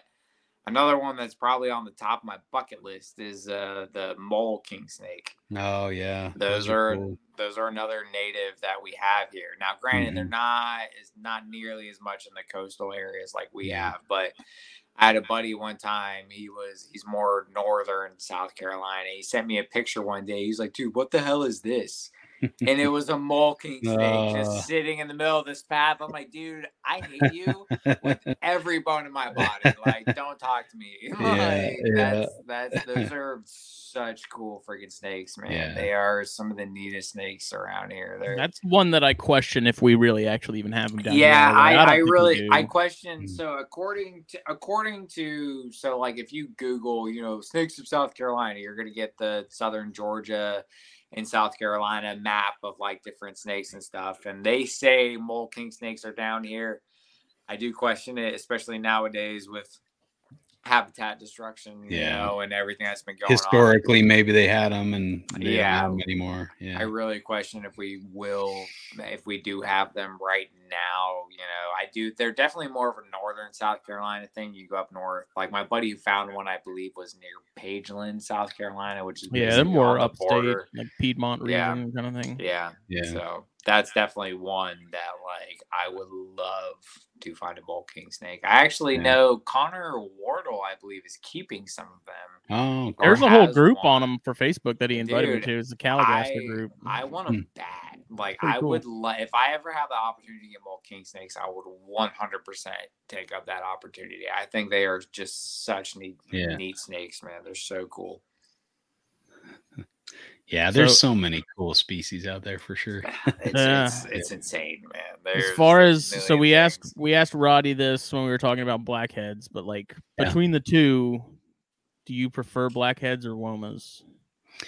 I don't know. They're they're such different species. Like they just don't they don't act very similar. You know, like yeah, the you wouldn't think like so, but like I have heard that, you know, like they act Yeah, different. y- y- they look so similar. You know, it's like oh, the only difference is the black head. But Mhm. um, man, th- those things are like you. I'll touch my blackheads and they're like a giant colubrid. They'll try to they'll try to run. You know the Mhm. and they're Right. and they're like you know six seven foot long and um the uh the womas you touch them and they think oh it's time to eat. I'm It's gonna come food. after you yeah i'm, I'm Yeah. gonna eat that whatever's touching me.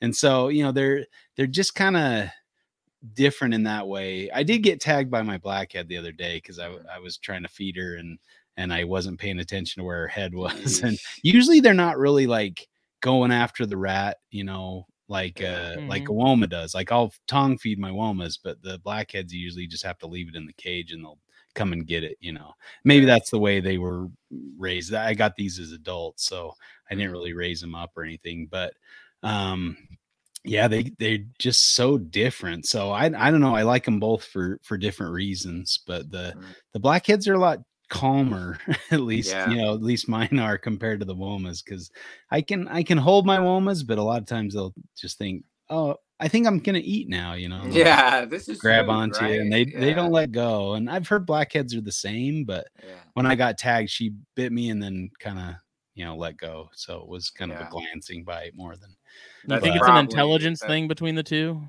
you think the blackheads are a little smarter, or, yeah i don't know that's a or that's is it a, more of a motivation thing where it's just more food motivated over? yeah Yeah, I wonder, seem to be 'cause- more food oriented. yeah you know, and like- and the blackheads probably i don't know they're more tropical and and like usually with desert species it's kind of like boon or bust and so Yeah. they're they just have Well- to take advantage of anything that comes Mhm. along and so they they just kind of have that hardwired into them whereas maybe the tropical Right. species are like oh there's plenty of food you know i'll get something Yeah, that's what I was gonna ask. If with like womas, like not necessarily in captivity, but like in the wild, are womas normally like at a warmer temperature, like more often? well You like know, even the desert like the deserts are, are really wide swings for temperatures like Right. the days Yeah, will be yeah, really hot sure. and then at night it will get really cold Right. so right? um yeah i've been to some some those central deserts and looking for Mhm. womas or and and it's it's pretty chilly you know you got to put on Okay, a yeah. jacket at night Mhm. but, Yeah. and, and windy you know it'll get get blowing out there Right. too so But Yeah. the food, the food aspect of it makes sense. You know, womas kind of take advantage, like eat when you can, and the Mhm. blackheads are like, yeah, you know, I'll pass on this one. You know, like because I, I would think womas eat. You know, if if that's the case, you know, I feel like womas would eat a lot more small stuff. You know, Mhm. like you get all the tiny things they can. You know, but they eat four or five of them. yeah You know, whereas the blackheads grab something big and then you know that'll last them for the week. You know, or- Yeah, yeah. It's uh, the. I mean, I I guess it's hard to say because obviously you're gonna catch.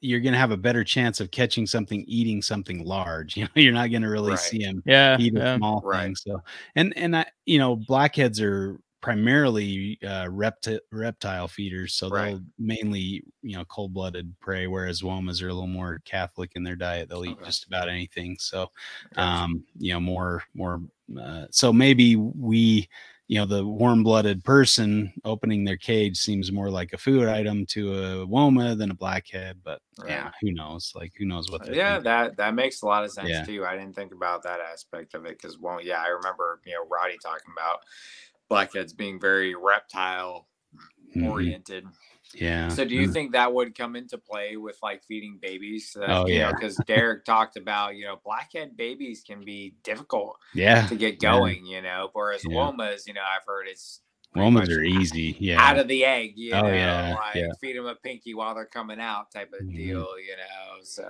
Yeah. So I Um, this is my first time dealing with baby uh, blackheads, so I'm learning that yeah, I've offered Yeah. them food a, f- a couple times, and yeah, not even a. They just like can't get far enough away from it, you know. It's, uh, yeah. Yeah. we'll see we'll see how it goes but yeah usually black-headed uh, pythons require like assist feeding or something at least for you know the cold blood or the warm-blooded prey so i don't know Yeah. i'm not uh, i don't really have feeder lizards or anything so I'm, I, I i do have some like gecko skin laying around so i Mhm. usually try to like wash off the food item and then rub it with some gecko skin or something try to get it scented up but Yeah. um yeah it hasn't worked yet but we'll Yeah, see. and that's what that's what Derek said with like mice. He like he doesn't even try to like you know tease feed. He automatically mm-hmm. goes to you know assist feeding and yeah takes two or three and they're rocking and rolling. You know, Yeah. like it seems Yeah. like they pick up on it quick, but like that initial that initial start is what you know what what it what it really takes. Yeah, that was a good show. I enjoyed that interview. Yeah, no, I really he's, liked that Yeah, episode. he's a cool guy. Yeah, Yeah. Yeah. Yeah, I'm really hoping he actually makes his way down this way and we can, you know, hang out a little bit. I'd like to Mm-hmm. like to meet him and talk with him a little bit. yeah, That'd be cool. I had no idea he was from South Carolina. That blew my mind. Yeah. You know, from right around here. He was he was he's from, you know, 20 minutes from where I went to college, you Uh-huh. know, which that, Yeah. that was crazy to me. I was like, man, I fished in Merle's and like all the time. You know? yeah, like, yeah. I just yeah. thought he was a Florida guy. You know? Yeah, I did too, you know, but no, he was raised in South Carolina. That's Yeah. home. That's cool. So yeah, that was, Yeah, that was a fun episode. yeah. No, Derek's, On an- Derek's definitely a cool dude. Unrelated note: Mhm. Have you ever dealt with egg binding in either snakes or I guess even some of the lizards that you've you've dealt with?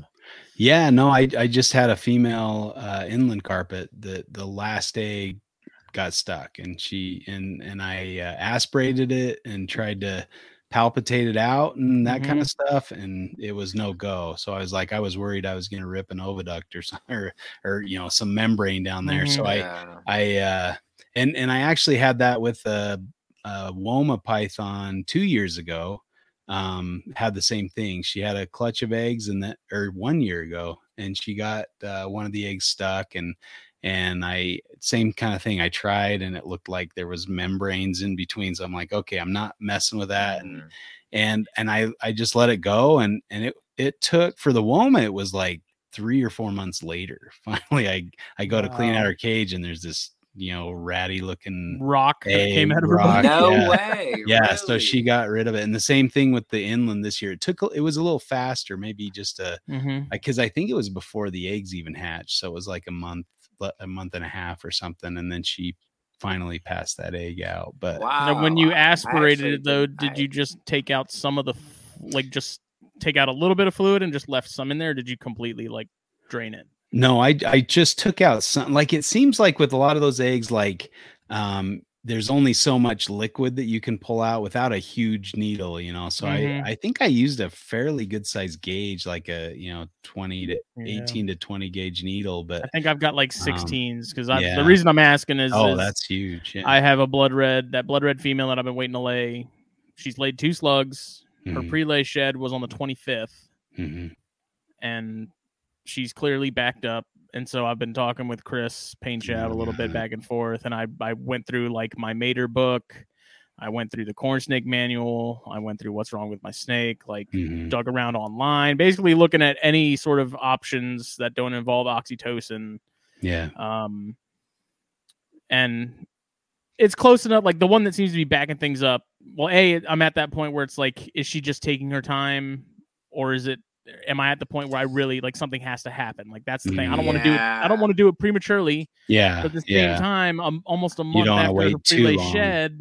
Yeah, we're kinda getting into that I crunch gonna time, say, so- you're you're in that period where like you've been telling me she's ready to drop for a Yeah, because she's been she's full like, of eggs. you- like you've been no talking doubt. about it. Like I She's feel got like a clutch in her. She's at that point. Yeah. She's know? she's dropped Well, and the if she- slugs. Yeah, Last she got night- the slugs out. Usually they come out, you know, a little bit early. Sometimes, right, you know, right, and that's why I was like, okay, out a- cool. Then she's gonna lay the rest of you like the yeah. clutch Oh, so coming. she's already dropped the slugs? she's dropped two slugs. Oh.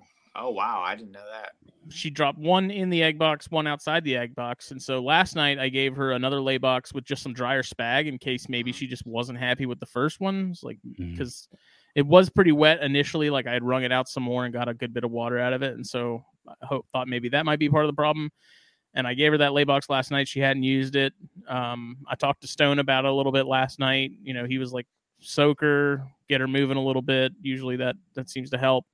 Um, so Katie soaked her today while I was at work for about half an hour, 45 minutes or whatever. What a I came home, man. soaked her What wife. again. Yeah, that's cool. Um, still nothing. It looked like maybe it had gotten a little closer to the vent, but kind of the nice thing is, is that it's it's close enough to the vent to where I could reach it with a needle if I needed to, Right. and it's looking like that's probably the route I'm gonna end up going. Um, but I've never dealt with this before, and so it's one of those things. Like I said, are they moving the- toward the vent more, or are they are they at the vent? Because a lot of times, I you know, I I guess I wouldn't necessarily consider them egg bound unless it was like, you know, at the at the vent and just not coming out. At least that's what kind of these ones, the ones that I've had. I also had a pygmy python that did that too, and she Mhm. she almost took uh like eight months before she passed the egg. So I've seen it from you know like a month and a half to eight months between you know having their clutch and but but that's only one egg. You know they're only Right. retaining one egg, this and I would imagine everything. Yeah I'd imagine a, a whole clutch would be a lot worse than one egg. Yeah. And it's yeah, like I said, it's just the timeline of the whole thing because that's what happened with that female chondro of mine. Is she got egg bound, but she had a prelay shed. and She went off food, Mhm. and so I was like, okay, cool, she's gonna drop soon. And then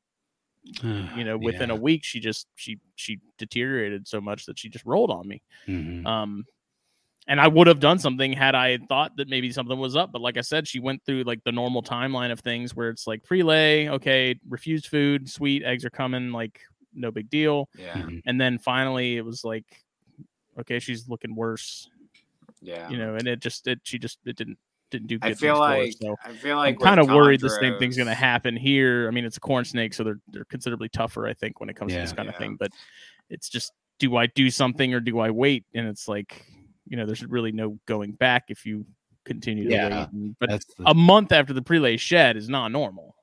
yeah. What what is normal for corns? I don't know. Like two to three weeks. weeks. Yeah. Oh, okay. So she's quite a bit overdue.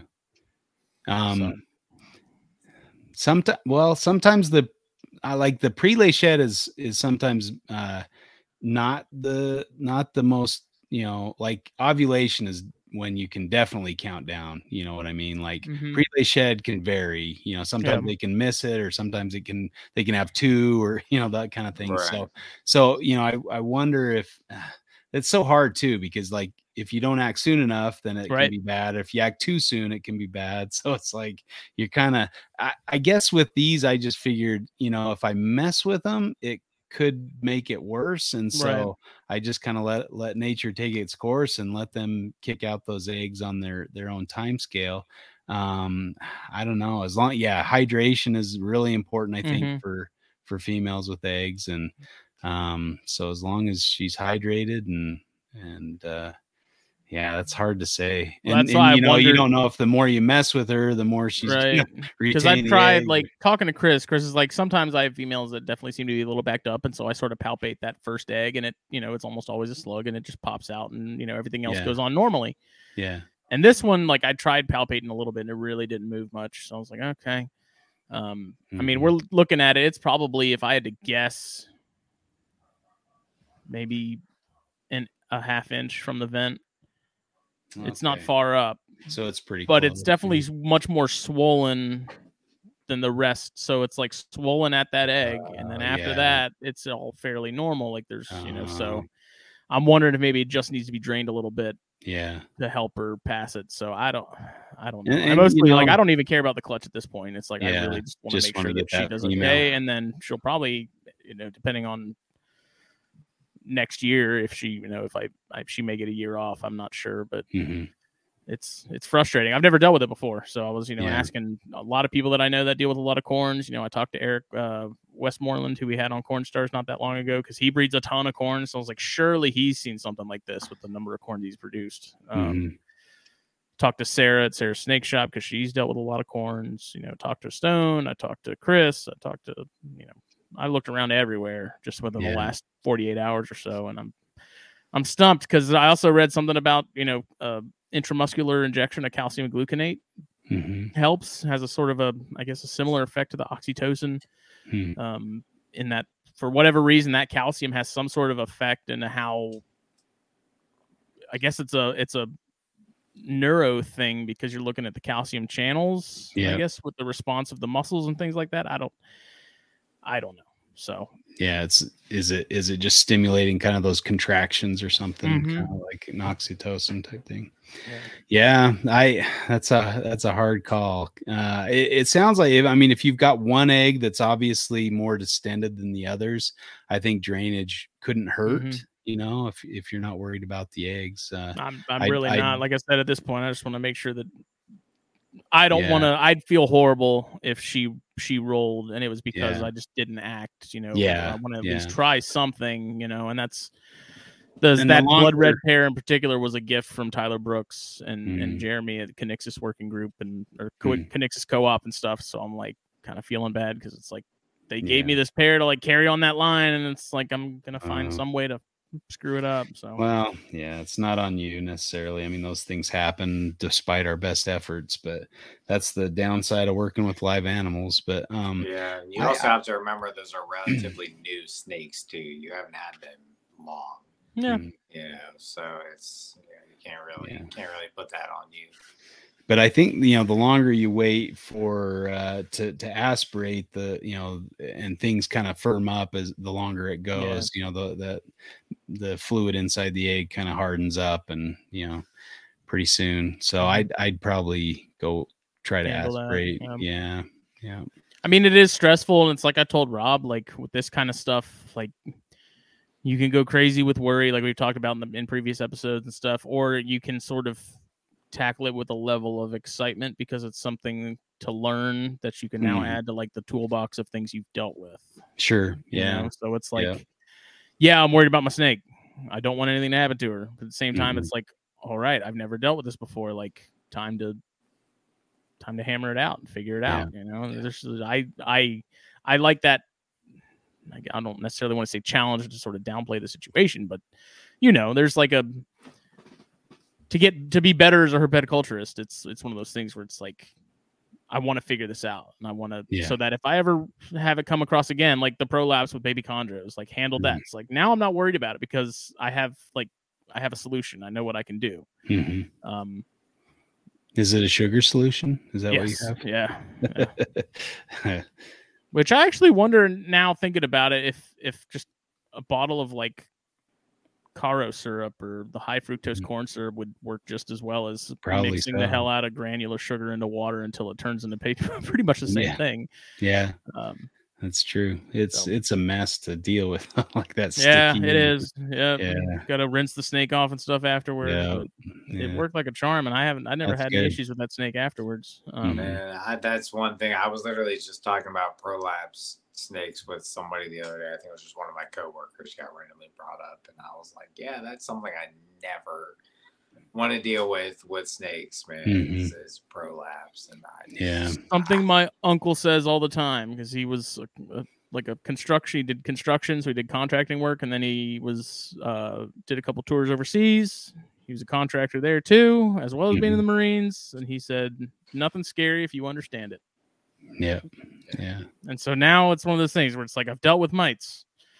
I've dealt with uh you know the prolapse thing. Like i've dealt with snakes not eating. I've dealt with all kinds of stuff. But once you've handled it and you have a firm grasp of of what it is and that it's really not as serious or as hard to do as you maybe thought it was from the reading and the videos because there is sort of this like sky is falling yeah. feeling of like No, i I don't know what to do I still feel that way about mites.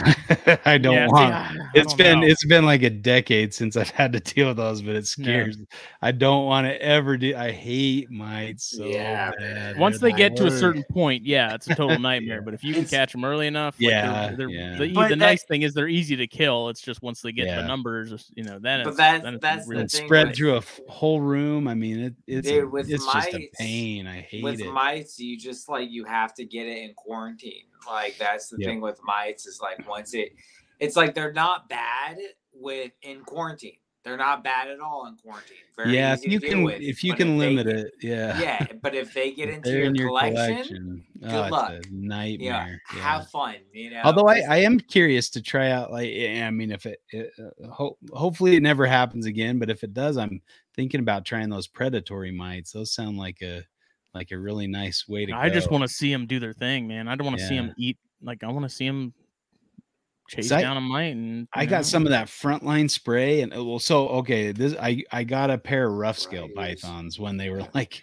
you know, uh, earlier on. I think I, I Mm-hmm. think they were like six to eight grand a pair, Whew. and so I I, I yeah, I buy uh, this was for a customer, so he paid for him, and I was gonna ship him to him in Europe, and so I was housing him, and and like all of a sudden I'm like, what are all these you know specs and like what's going and it and yeah they came. Why are they mites. moving? I'm like, Pep- how this the pepper is moving? It's got how is legs. somebody sending the world's rarest you know python with mites? Like what is going on here? So you know everybody's like, of course you know if you got it from this the supplier, then you should expect there will be mites, and I'm like, I did not think of that, you know Yeah. and and it was too late they'd kind of spread to other cages and stuff and i'm like awesome and it was like a, a couple months after i got them too like it was Mhm. really Yeah. delayed or something That's the and odd thing so- about them is like you notice Mhm. them, but by the time you have normally, like if they've gotten really bad, they're all of a sudden everywhere. Like overnight, you yeah. went from not seeing any to them being and if All you're it. not expecting them you don't like look for them you're not Right, right. studying the animals looking for them you're you're gonna miss them pretty easily and so um yeah by that time and i'm like oh great you know now these six thousand dollar pair of snakes has mites and you know i'm gonna there and so i read you know as much as i could and i dealt with mites in the past but like not at this level and not with rare expensive snakes so i'm like so i read oh yeah you can treat them with frontline so i start treating them with frontline and i go out to check out them and they're like they're like almost lifeless i'm like oh crap and they're like twisting and like i'm like oh crap i just killed them with frontline i'm like man. no and so then i'm like rinsing them off and like you know washing them off and everything and and uh like give compressing their lungs trying to get them to breathe you know good air and i'm like just scared these things are going to roll on me and i'm going to have to pay this guy six grand back. And then you know so I, they they survived luckily and i was just like traumatized. I'm like i got to get these things out of here. So you know i'm waiting on the permits and then i get word back no we're not going to give you permits for these you know even though i had all the documents like the No, import permit stamped and you know all the legal all the all the paperwork and oh. everything they're like and they even they exported them the year before for nick mutton. So i'm like oh it's a it's a slam dunk. Of course they're going to give me you know they can't deny me permits when they gave somebody permits last last year. And i'm like I think they were It is, profiling. oh it pissed me off so bad. And they were just like not willing to work with me at all you know and i'm just like oh you guys are they they were the worst so you got to watch that Julander guy's bad. news. yeah so then i then i had these rough scale pythons and so then i'm like yeah they're not going to give me export permits and so the guy's like well i guess we'll sell them so I uh, sold them and and i had them for you know several months after the whole frontline thing and uh and then you know they were just fine eating well and everything and then uh casey lazick bought them and he's bred them several times so Yeah. they they uh they're they're pretty tough snakes i suppose but yeah that scared the crap out of me Yeah, I there's hate a mites. there's a fine line with the front line. Like I've heard There's if a fine you- front line. I've uh, yeah, I've I've heard if you overdo it. Like I've heard plenty of people be like, I don't use front line. I've killed snakes with front line, all this stuff. I swear by front line. That's Yeah. all I use. I've never had even a hiccup with Mhm. front line, you know. But I am. Where- how are you using it? Are you putting it on the snakes or you well, what I've you used doing? it two different ways. So if it's like a minor thing, so for if I bring something home, and so I use puppy pads during quarantine, Mhm. and I take Frontline and I spray the puppy pad and Mm-hmm. I let it sit out under a fan for a couple minutes to completely dry, and I actually Okay. smell the puppy pad. If I can still smell the alcohol and stuff. Then I keep letting it dry. But if I can't smell it anymore, then I'll put it in the cage. Haven't had any problems. If I've had a serious case, case which I've had before and had to treat my entire collection, I've I have actually put it directly on the snake. And but I'm also very conservative with conservative with it. You know, I put a small spray on, you know, a set of gloves. Mhm. I wipe it into my gloves, and I wipe the snake. You know, and, Yeah. and I put it. I don't spray it onto the snake. You know, I just kind of wipe it down. You know, make sure everything gets covered. Not to where it's like soaking, you know, but to Mhm. where I know I at least touched everything. You know, there's a couple couple shiny parts across the snake, you know, and that that's been about it. But like with that, dude, I haven't had uh, you know a single issue.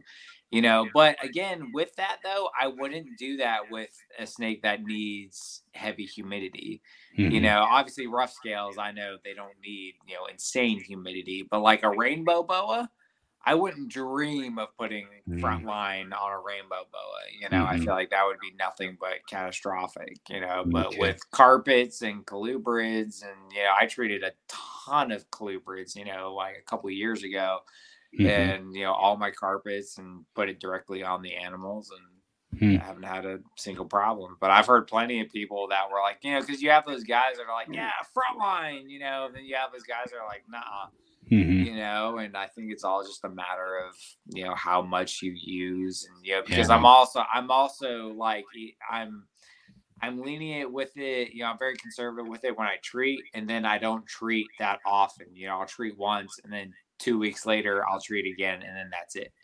That's Mhm. all I'll do. Because theoretically, the not way enough. frontline, the theoretically the way frontline is supposed to work, if the if the if the case isn't that severe, you'll wipe the snake down. It'll get into their bloodstream, and then like it'll be in their bloodstream long enough for the eggs in the cage to hatch, come feed, and then die, and then your Yeah. cycle is broken. You know Yeah. what I mean? Like Yeah. it'll it should theoretically get all both both cycles uh, of of Theoretically, light. communism should work too, and it doesn't. but that's also what. But that's why you. own- That's why you do. That's why I personally. Now, granted, some people do more, but that's why I personally do the second treatment, and then write it out for a while and make sure that we're not having any other problems. But I Yeah. don't. I don't like to treat. You know, three, four, five, six times. You know, like I'll do two or three treatments at most with the front line, and then I cut it off. You know, and then Mhm. monitor monitor from there and see if anything else needs to happen. Because I think if you overload their system with it, you'll definitely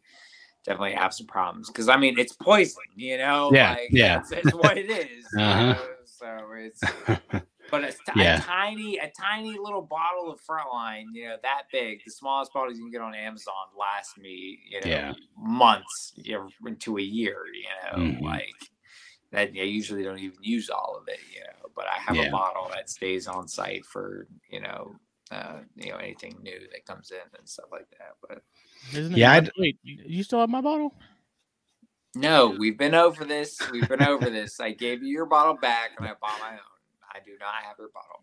Mm. I have my own bottle now. In fact, I think you bummed my bottle one time. yeah, I, I I don't have a lot of stuff coming in, so Yeah. I don't I don't have many new yeah any new projects really in, since a couple of years I guess. So that's Yeah. that's where I'm trying to get. Like, you know, I went on this colubrid phase, and I'm really, I'm literally this year.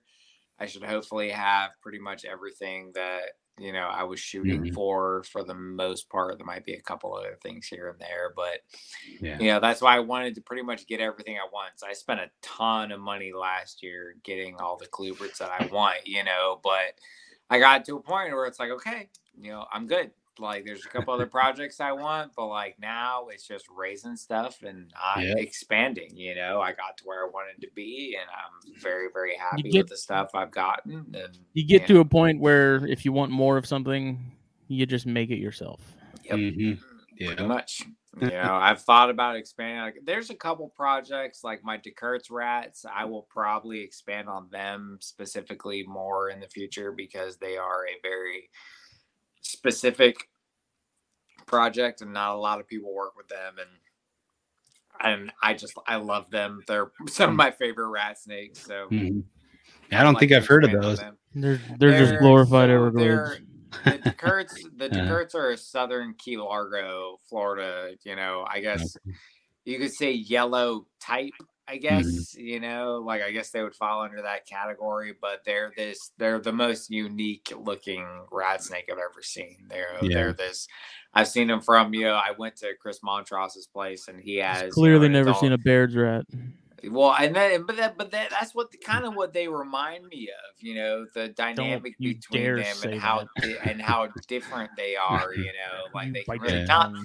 I'm not saying they look similar, but like kind of the dynamic of Bairds is similar to the Deckerts. You know, I've seen some Mhm. that are way more purpley, you know, and have this like crazy hue coming up, you know, and then some that are just more like on the tan side and you know, darker Mhm. brown, and they're just really, really different. They act unlike any other rat snake. They cling really hard. You know, a lot of my yellows, they'll just flail. You know, they'll Mhm. just dive off into the abyss if they can. But like my Deckerts, they'll wrap around my finger and actually like cling to you. You know, like they don't Mhm. want to fall. You know, they're very just Hmm. very unique snakes and they can get really big, you know, and you Yeah. kind of like that classic yellow rat, you know, and I don't know. They're just they're really really neat, but they come from the southern Key Largo area of Florida, and they're just like their own little their their own little type of rat snake. You know, I'm pretty sure Mhm. they're cons- I'm pretty sure they're considered a yellow type. You know, but they're just Deckerts. You know, they're great. Yeah. They're great little snakes, man. They're so cool. Um, Yeah. I hate to say it, but uh, rat snakes have never really done much for me. I don't know. Yeah. I've never been able to get into them for some reason. A lot Clearly of you've never had a lot rhinos. Th- they are cool looking, yeah, but you, yeah, I, I don't know. Uh, it's a tight man you know you gotta My love angel. for Yeah. me for me and that's the thing like i don't love like you know when i was younger i was really into some of the old world rats like that was kind Mhm. of the route i wanted to go and i you know changed gears as i you know got older and stuff but the old world rats you know really intrigue me but like never like i don't have a lot of desire to keep them but like the new world rats man i mean it's just for me it's it's the start of my herpetoculture kind of Yeah. career you know like Yeah, that's where yeah. i started you know the first thing i ever caught was a baby yellow rat you know and that's kind of how So- Pituophis are for me. Same kind Yeah. of thing. Like the, I Yeah. love the the uh, Great Basin gopher snakes Mhm. the uh, out here, but like the other stuff back east doesn't do a lot. Ma- uh, Pine snakes are all right, but I yeah, I don't get excited about bull snakes. But I love gopher snakes. They're really Yeah. cool. I'm Yeah, trying to think of the there was a way, man. species we were talking about with with Westmoreland, the ones that have like the stripes on the neck like subocs. They the uh, Cape, the like Cape, rat or the or Baja, gophers? Baja Maybe? gophers. The Baja. I was just California amazed at how much snakes. like a like a suboc their pattern was. I thought it was really cool. you mean a pituophis Yeah, yeah most likely the There's the um, Lineaticollis. the Bajas. I would think, yeah, the Lineatus. I believe. I don't know would- the, the species name on that.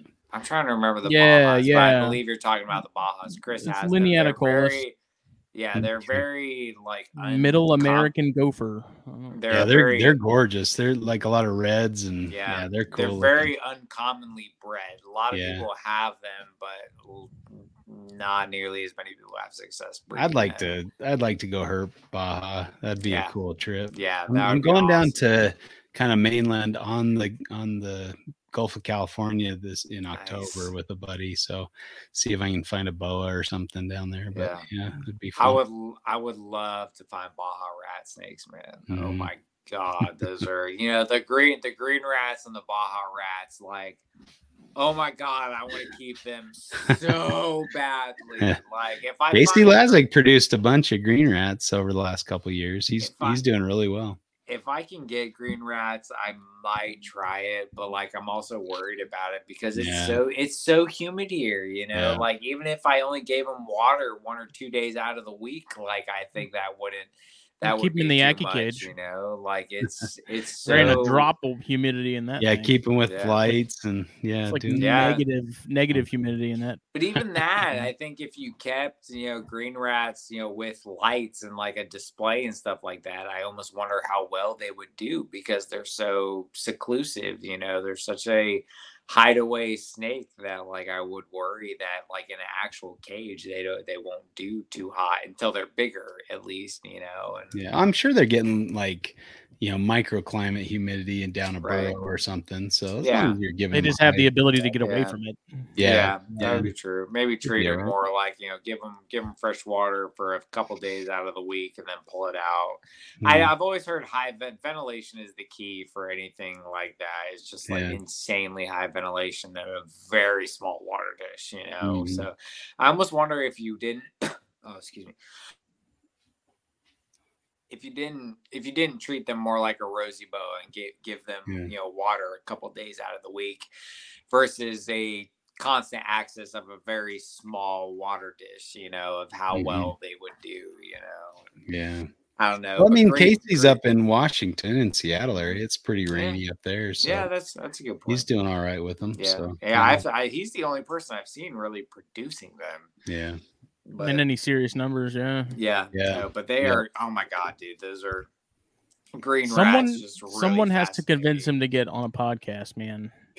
yeah. Good luck. Like I I was know. at Herpin with him in uh, March. We went. I was at a, a conference in Seattle, and he picked me up. and We went out west herping and had some nice conversations. And like, I was, I was thinking, oh, maybe I'll ask him if he'll come on Reptile Fight Club or something, you know. But he like nipped that in the bud pretty early. He's like, yeah, people keep trying to get me to come on their podcast. I'm just not interested. And I'm like, message think received. I won't say a If- thing. You know? if we all get like a petition or something and he sees how many people yeah, yeah. even No, if I, we'll even it's make it a like, I- 30 minute show we'll try to cram as much into that as possible like because Yeah, we were I tried to. on monday and i was like if bert can't get him on then i Yeah. don't think there, nobody can like I try, I told him like you know I, I you got to write a book or just get your information out there Something, somehow you know and, something. and he was worried about you know his past indiscretions coming back to haunt him or you know reflect poorly on his family you know he's worried about his family and, mean, I- and I can understand that, yeah I get it there's but nothing it- I was- that has to even be talked about or mentioned Yeah. like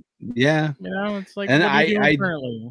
I Yeah. think you know if he's out there putting the narrative out there, I, I guess I look at uh, like Crutchfield. You know, he kind of rewrote himself and you know into this uh, di- different guy than he was before. You know, and he's had all sorts of crazy. I mean, yeah, freaking like guy Crut- got shot on his property for crying out loud. Uh, you know, he shot his business partner. So, but Yeah, he's think- you know kind of reinvented himself to some extent. And I, I think that's Yeah. the difference with Crutchfield is like, granted, yeah, Crutchfield was like, yeah, he did a lot of shady stuff. mean, there was but a the- book, a book written same about time, him in that that- regard. Yeah. yeah, you know, and he like- he's controlling the narrative because he's Yeah. putting it out there. He's Like, at shows. He's he owns know, it you know yeah, like he yeah. tells people he doesn't hide it it's like yeah Mhm. i did this stuff you know and he's trying to change the narrative and like i and i respect him for that Yeah. but like like am i gonna say he's my favorite herper out there no you know but you know he's you know i respect him for the fact that he like he he owns it i mean he was on tiger king for fuck's sake no. There, Like, there's apparently a show of 30 him coming out. Yeah, like Oh, he. th- yeah, that's what Phil is saying. That there's going to be a Tiger King, but with reptiles, and it's about Crutchfield. I thought. no Is that the- way man.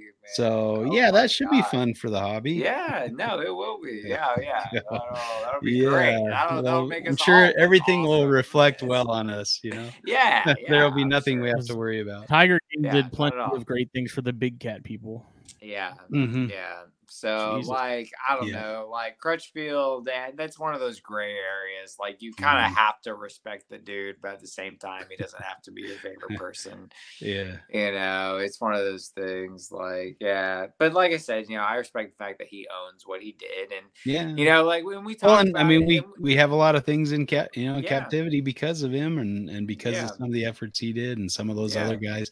I mean, like it or not, you know, that was kind of the way that we got all this Australian stuff. with yeah, people like, Crutchfield and Hank Molt, and you know Mhm. Casey, and you know, we talked about it with you know going back to you know our conversation with Derek Roddy. You know Mm-hmm. that got brought up, and it's like, yeah, it's like, yeah, you can judge him all you want, but like if it wasn't for him, we may Mm-hmm. Yeah. not have a lot of the shit that we have now. Yeah, I So I will never like- fault anybody for that. Like you know, because You know? that's unfortunately that's the way they've kind of forced it on us. You know, they're the Australia- reason you have inland carpets Exactly. Yeah. You know, and rough scales goes. probably. Yeah. You know, like that's That you yeah, know, that was a little almost yeah, well, yeah, I don't know how much I can say about that, but yeah, there, that, that was kind of by design that they Yeah. they made their way into the hobby. And and guess what? Nobody's poaching rough scales. Yeah, It's not worth it to go to the Kimberley gonna try say, to catch one out of the wild. uh, Easy to when- get there, anyways. yeah, Yeah, to dude. ta- talking to Jake, uh, Jake Many is his Yeah. last name. yeah, yeah, he, he's a cool he, guy. he told me he was like, "Yeah, dude, a buddy of mine just gave me a pair Yeah, of rough scales yeah. the other day." I was like, "Dude, Yeah. fuck you!" It's like the starter Like, kit come for on. Australian herpetoculture. I would love to have rough scales. Those are the Yeah. oh, pretty much at this point in like my keeping career, and I'm even considering slimming down on some carpets and stuff. And you know, as far as Python goes, like I've fallen so in love with the colubrid aspect of things. Mhm. Like I'm really not trying to expand on pythons much, but like Taking the scales- McIntyre route. you go- Yeah, like I and really moving away I- from I- pythons. I've really love I've really fallen in love with you. And it's not even like because like you know, I feel like Owen is more kind of towards like the old world colubrid Yeah. stuff. Like I don't keep any old world stuff. As you Like, should be.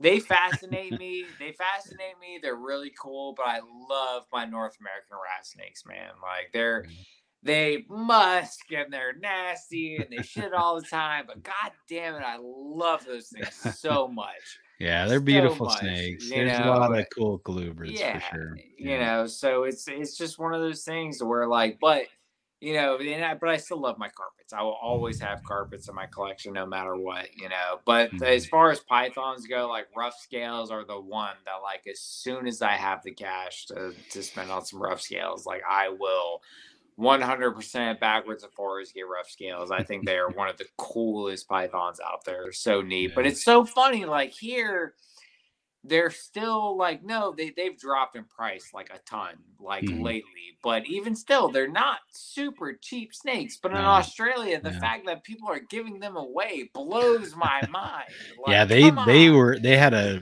like just they were pretty high priced out, out at the front and then they were pretty easy to breed so everybody Yeah. bred them and then there was a ton on the market and then all of a sudden they just dropped like a rock in value and then yeah all of a sudden you've got all these rough scales that you can't give away Yeah. some people would like sneak them into a box with other stuff and like ah why'd you send me a rough scale yeah why'd you do it it's like come on this is like the rarest python in the world you know that's yeah it's pretty crazy how that's Yeah. going it's yeah. crazy man but Oh, yeah Peter would- Peter Birch built a really cool cage for his rough scales. That's like that's a that's what I'd like to do with them. Yeah. That'd be fun.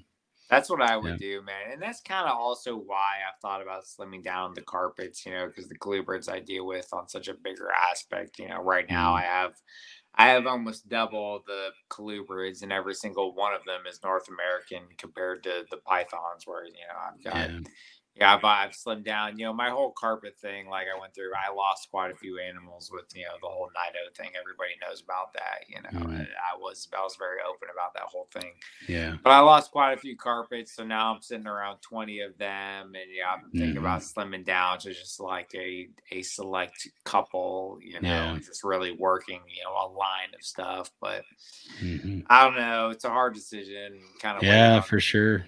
kind of waiting to see how things go with work and stuff like Yeah. that. You know, It's kind of what I did with the ball pythons. I had a bunch of ball Yeah. python projects and I just wasn't really excited about them. I wasn't Yeah. messing with them much, so I just sent them out on breeding loan. You know? yeah, yeah and they're that- cool and it's fun to produce them but it's like if i if i'd rather you know what am i what do i rather play with and it's gonna always gonna be the carpets and the aspidites and the antaresia Mhm. you know, and that's kind of where I've come. Like I love I love my carpets to death, and I and I will have a group always. But like I have found that like I just I spend more time with my colubrids. You know, Mhm. like I granted you kind of have to like you Yeah. have to clean them more, you feed them more, you know, whatever. But it's like I just I enjoy working them more than I do my carpets nowadays. Mhm. Realistically, like I don't neglect my carpets; they still get Yeah. fine care and they're doing great. But it's like I just enjoy. I've grown to enjoy my colubrids a lot more. So it's like. yeah You know, at this point in life, do I think about, you know, slimming down the carpets and really like upping the care? You know, like, do I Mhm. have a select like four or five animals that I have just like immaculate enclosures for and yeah you know do a lot for the aspect of a small group or do i keep Yeah. working you know what i've worked so hard to build right now because that's as the hard Popwin- question isn't it yeah it's like you, you go to sell them and you're like yeah i gotta slim down and then you go to sell them you're like Oh, I'm not selling that. Oh, I can't Yeah. sell that. I, I I've been holding on to that for ten years. I'm not selling that. You know, that's a that's a selectively bred line. I'm not. sell- And then you're like, oh wait, I guess I can't slim down. Yeah, and that's Yeah. and that's really where I'm at because like I look at a lot of the stuff. You know, I have a bunch of babies that I produced two years ago, and Mhm. a couple animals that, I that I produced three years ago, and I'm Yeah. like, you know, because I te- I still have the first snake that I ever hatched. You know, like Mm-hmm. I kept the carpet that hatched from my very first clutch. I kept specifically because it was the first snake that I technically ever hatched. Like it Oh, was the cool. first one out of the egg. You Yeah. know, and so I was like, I'm keeping this. You know, and Yeah, yeah. now I'm at the point where I'm like, man, like, do I need to move some stuff? And then like I'm looking and I'm like, you know, because I've selectively you still talking? bought. Yeah, I'm still talking. Shut up. You know, like I've Jesus. selectively bought, you know, all these poplins over the course of, you know, so many years. And like I've gotten, you know, stuff that like you know, the, the guy only bred them one time, and like Yeah. I was one of the few that got in on the clutch. So I'm like, yeah, I don't want to sell this, but it's like Yeah. I need to move stuff, but like I can't just sell all males, you know. And, you know, I don't know. Ah, It's- I'm in a really weird spot with the carpets. Like Well, I love I'm- them to death. I'm just terrible at selling stuff anyway. Like I just don't ever put up ads. I don't. I'm, I'm just kind of a lazy salesman. So then I'm sitting on all these snakes, and I'm Yeah. like, You I let should me up- probably move these along. There's some me really what- nice stuff in here. let me People know would like with those inlands when you're got some. Yeah. Yeah. Yeah, I, I suspect I'm not going to have much of a problem with those. But I kind of No. focused on the No. Antaresia lately. So yeah. you know, most of the stuff I've got is is Antaresia, and they're so cool. I don't know, like I, I love the people don't ant know, hills. I just, yeah. yeah. I think my days with Antaresia are just are done, man. I Well, the western stems are are very cool. Like they're they're ant hill level for me. Little, Oh, uh, really? They're, yeah, yeah, they're so just gorgeous snakes. I'm yeah, I'm really excited. I just got Are a those how do those some- are those what's like the wheat belt? Yeah. That's that the the- western stems. yeah, Western? wheat belts. Yeah, those yeah. are gorgeous. Those are So I've got so wheat belts and I've got some northern locality uh, western stems that are they're they're very different looking. You know, the the babies of the northern ones come out orange and brown, really cool looking, and then they kind of darken up as they get older. But the the wheat belts kind of start out dark and they get lighter and more red as they get older, and they kind of have that light background. They're Yeah, yeah. fantastic. Yeah. it's hard to beat those. If anybody wants some wheat belts, I've got quite a few of them.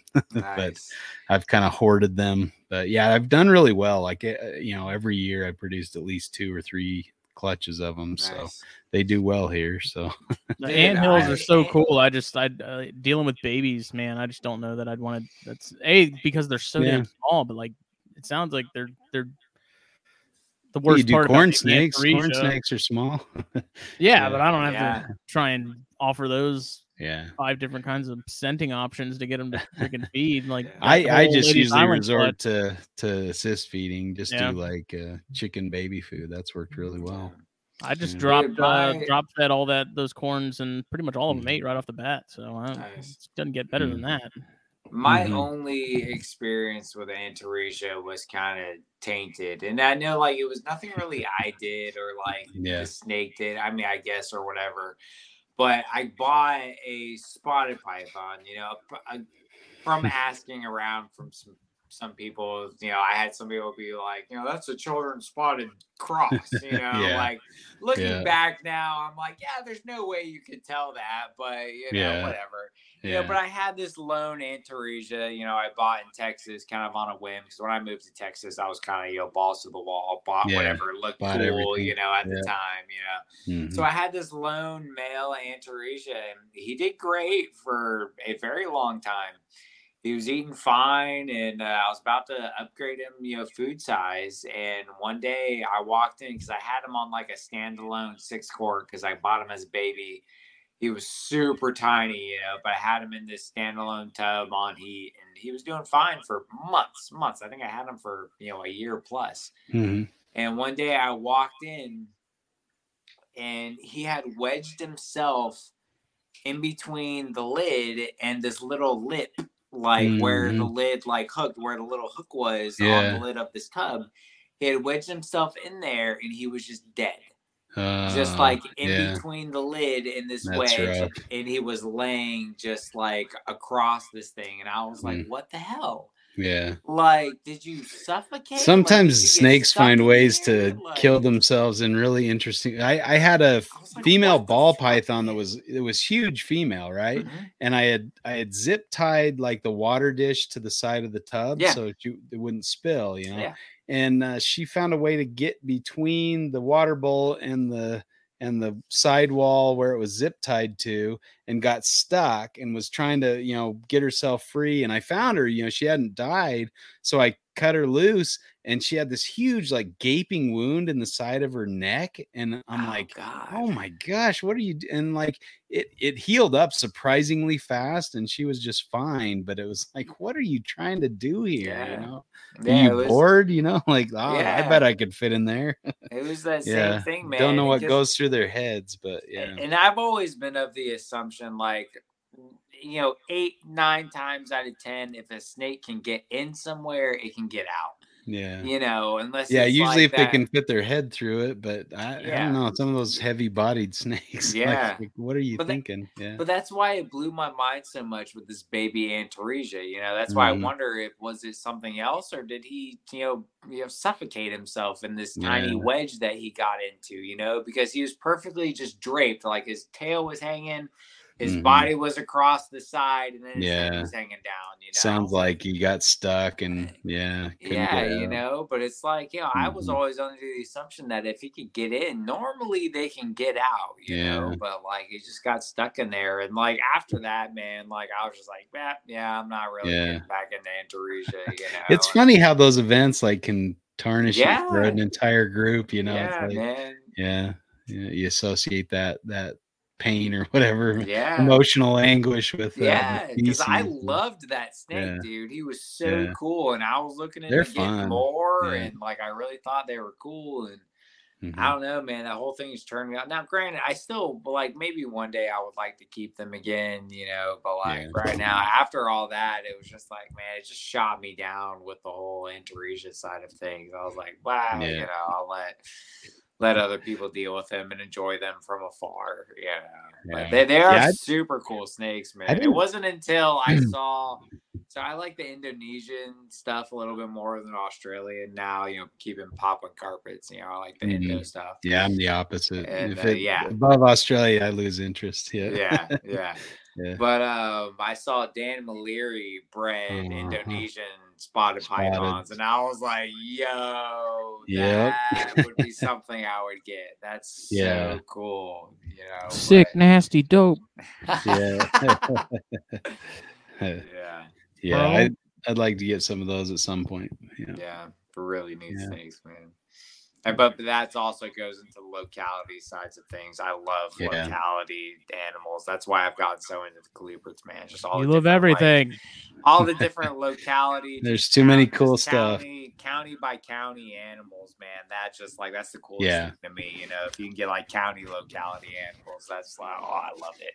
I yeah love it. or, or road uh you know road Yeah. locality like the yeah, mile marker whatever Yep. yeah yeah. those gray the- band a lot of folks are crazy A lot of the like the Transpecos guys, you know, like Yeah. Highway 70, you know, Yeah. Like, damn, man, that's, that's pretty wild.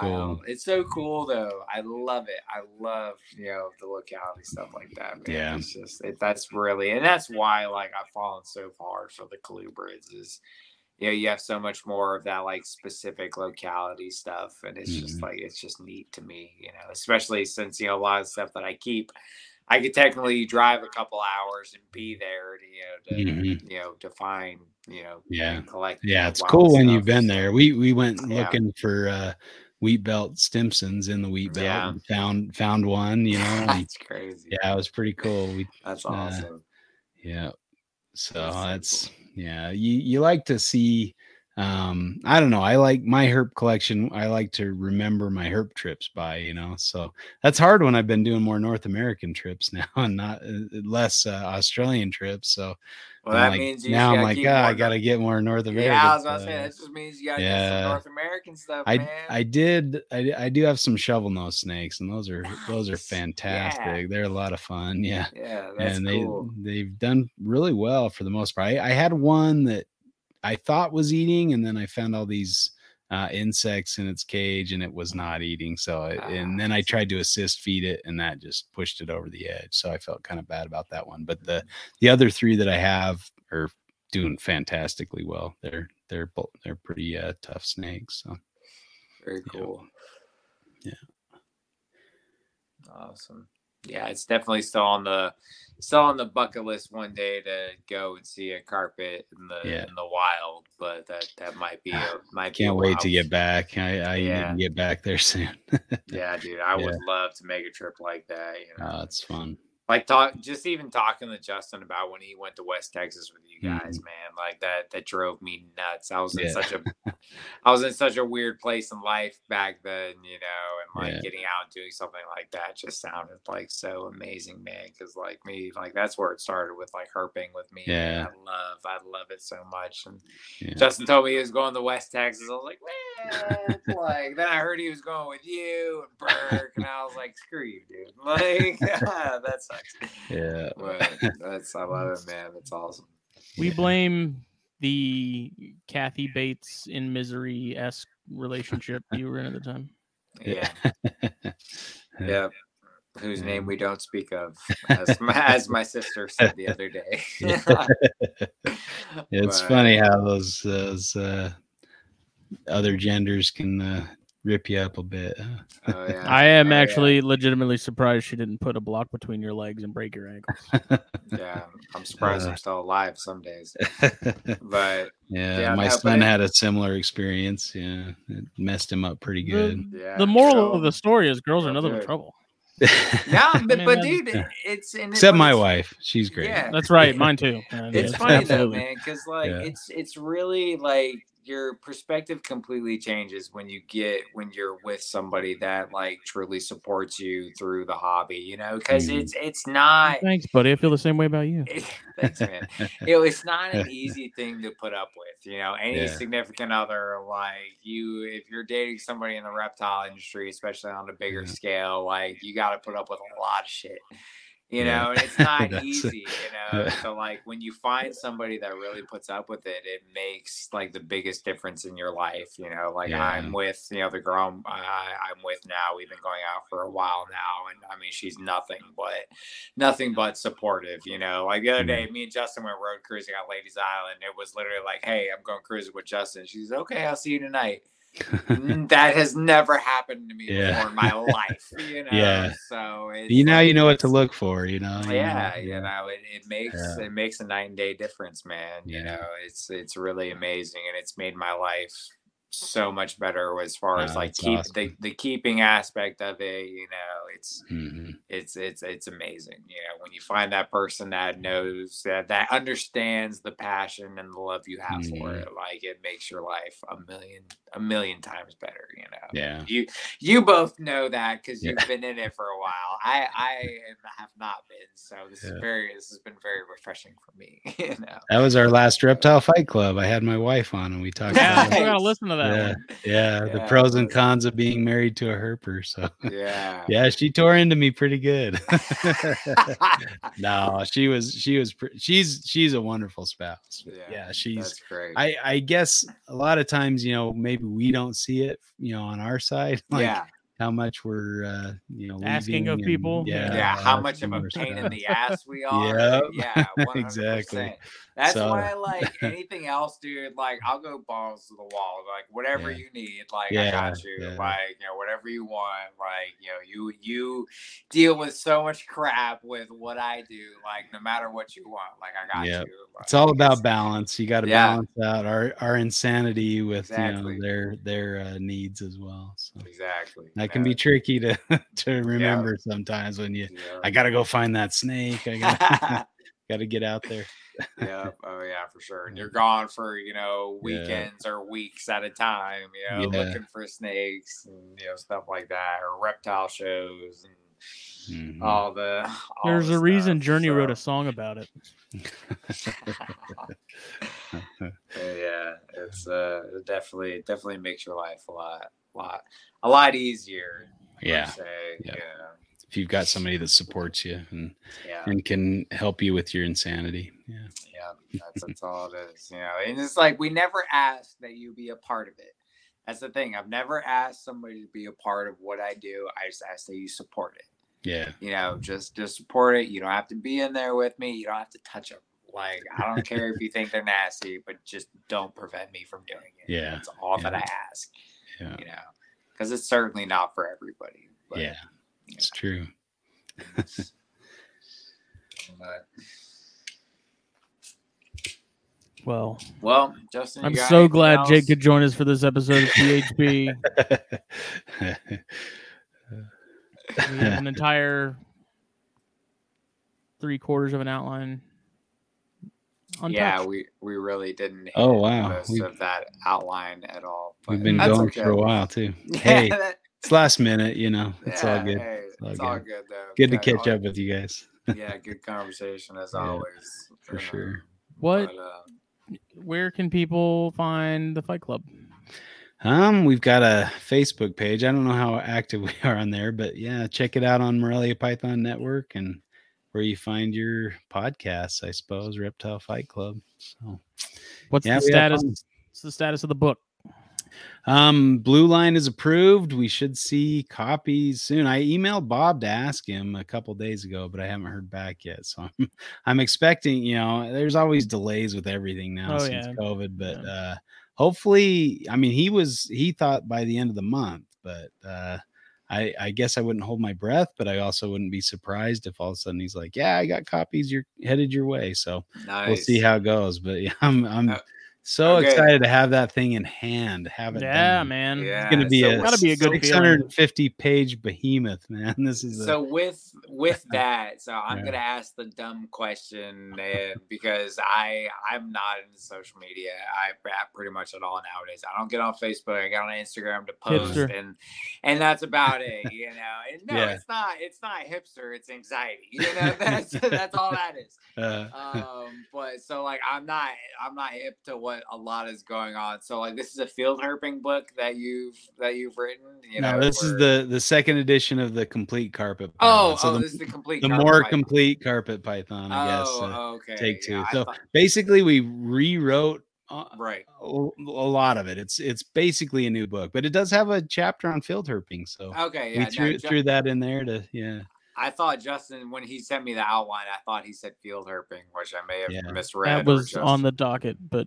Yeah. we talked about a little bit. We but- did talk about some of the stuff, yeah. But Yeah. yeah, I- okay. I I've been doing a bit, a few herb field herping trips with uh, Okay. Rob and, and Yeah. Eric and a couple of NPR boys. Yeah, so Yeah, I thought I thought this was a field herping book. Like, Oh, gotcha, I was like, oh boy, like, yeah. Yeah, yeah, Well, just okay, yeah, just I a do- chapter, I- kind of some general Yeah, stuff. But okay, yeah. but I do know about the complete Carpet Python 2nd Mhm, edition. Like yeah. I do, I'm not that out of the loop. I Okay, do- yeah. I do know that's coming about.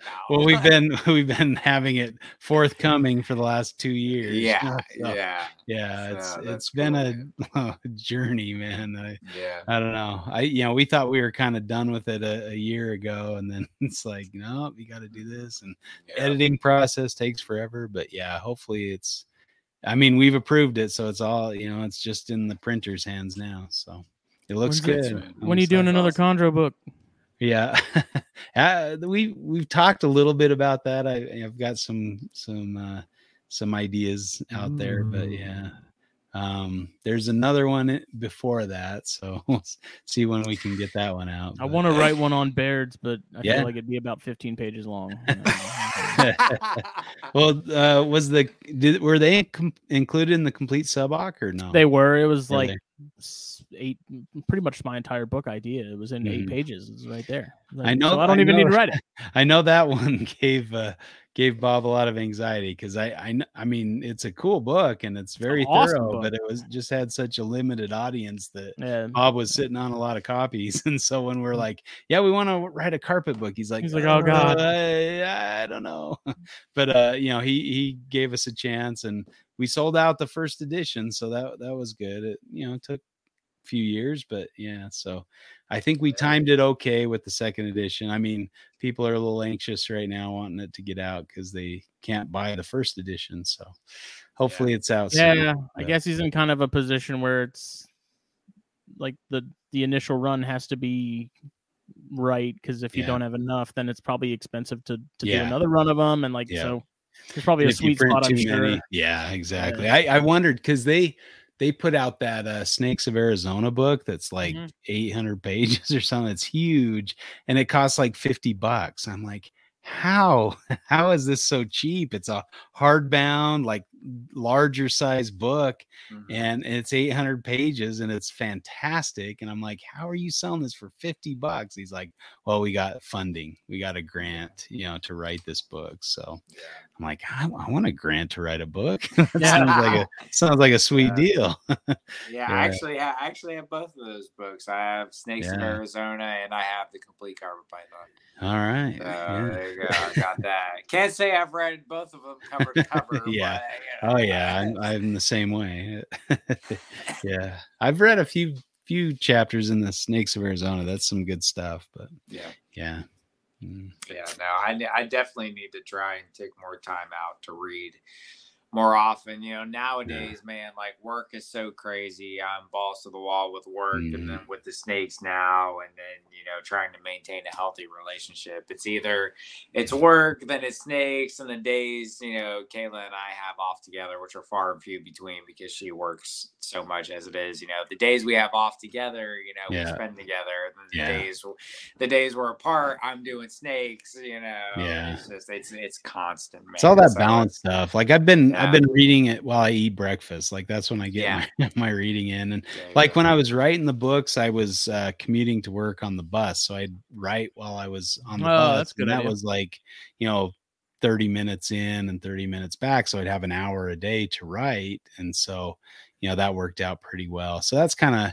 you know you find little slots of time here or there Mm-hmm. to write stuff, and you know I I don't know that it necessarily. I, I mean we books are hard because once you Yeah. publish it, it's like out of date. You know, like yeah. something new gets released but you know what's the alternative i i don't know i think there's always going to be a place for books and always uh, it's there's just something about having a book in your hands Yeah. versus a digital copy or you know those kind of things i just like books and i think a lot of people feel that way so i don't see them going anywhere you know go, going away anytime soon but no, um you know it's a. Yeah. it's a fine line between you know having something just be a flop or you know being profitable or uh finding a publisher that'll do it you know that's kind of a tricky thing with the green tree book i uh did a self-publishing option on that one so that's been really Yeah. kind of a cool way to do it because i don't have to ship them out or anything they just buy them from amazon you know and nice. i'll buy i'll buy some copies and keep them on hand in case somebody wants one Mhm. Yeah. um but but for the most part it's just like print to print to ship kind of thing Yeah, so yeah. yeah, Yeah. that makes I've got- everything a lot easier. I've got two two books that I I started working on writing. Mhm. Not very far, like we're talking like less than twenty pages in. yeah It's one of those things where it's like I always want to write, but when it comes Yeah. to actually making myself physically sit down and do it uninterrupted, Mhm. that is very, very, very difficult. And I don't Yeah. know why.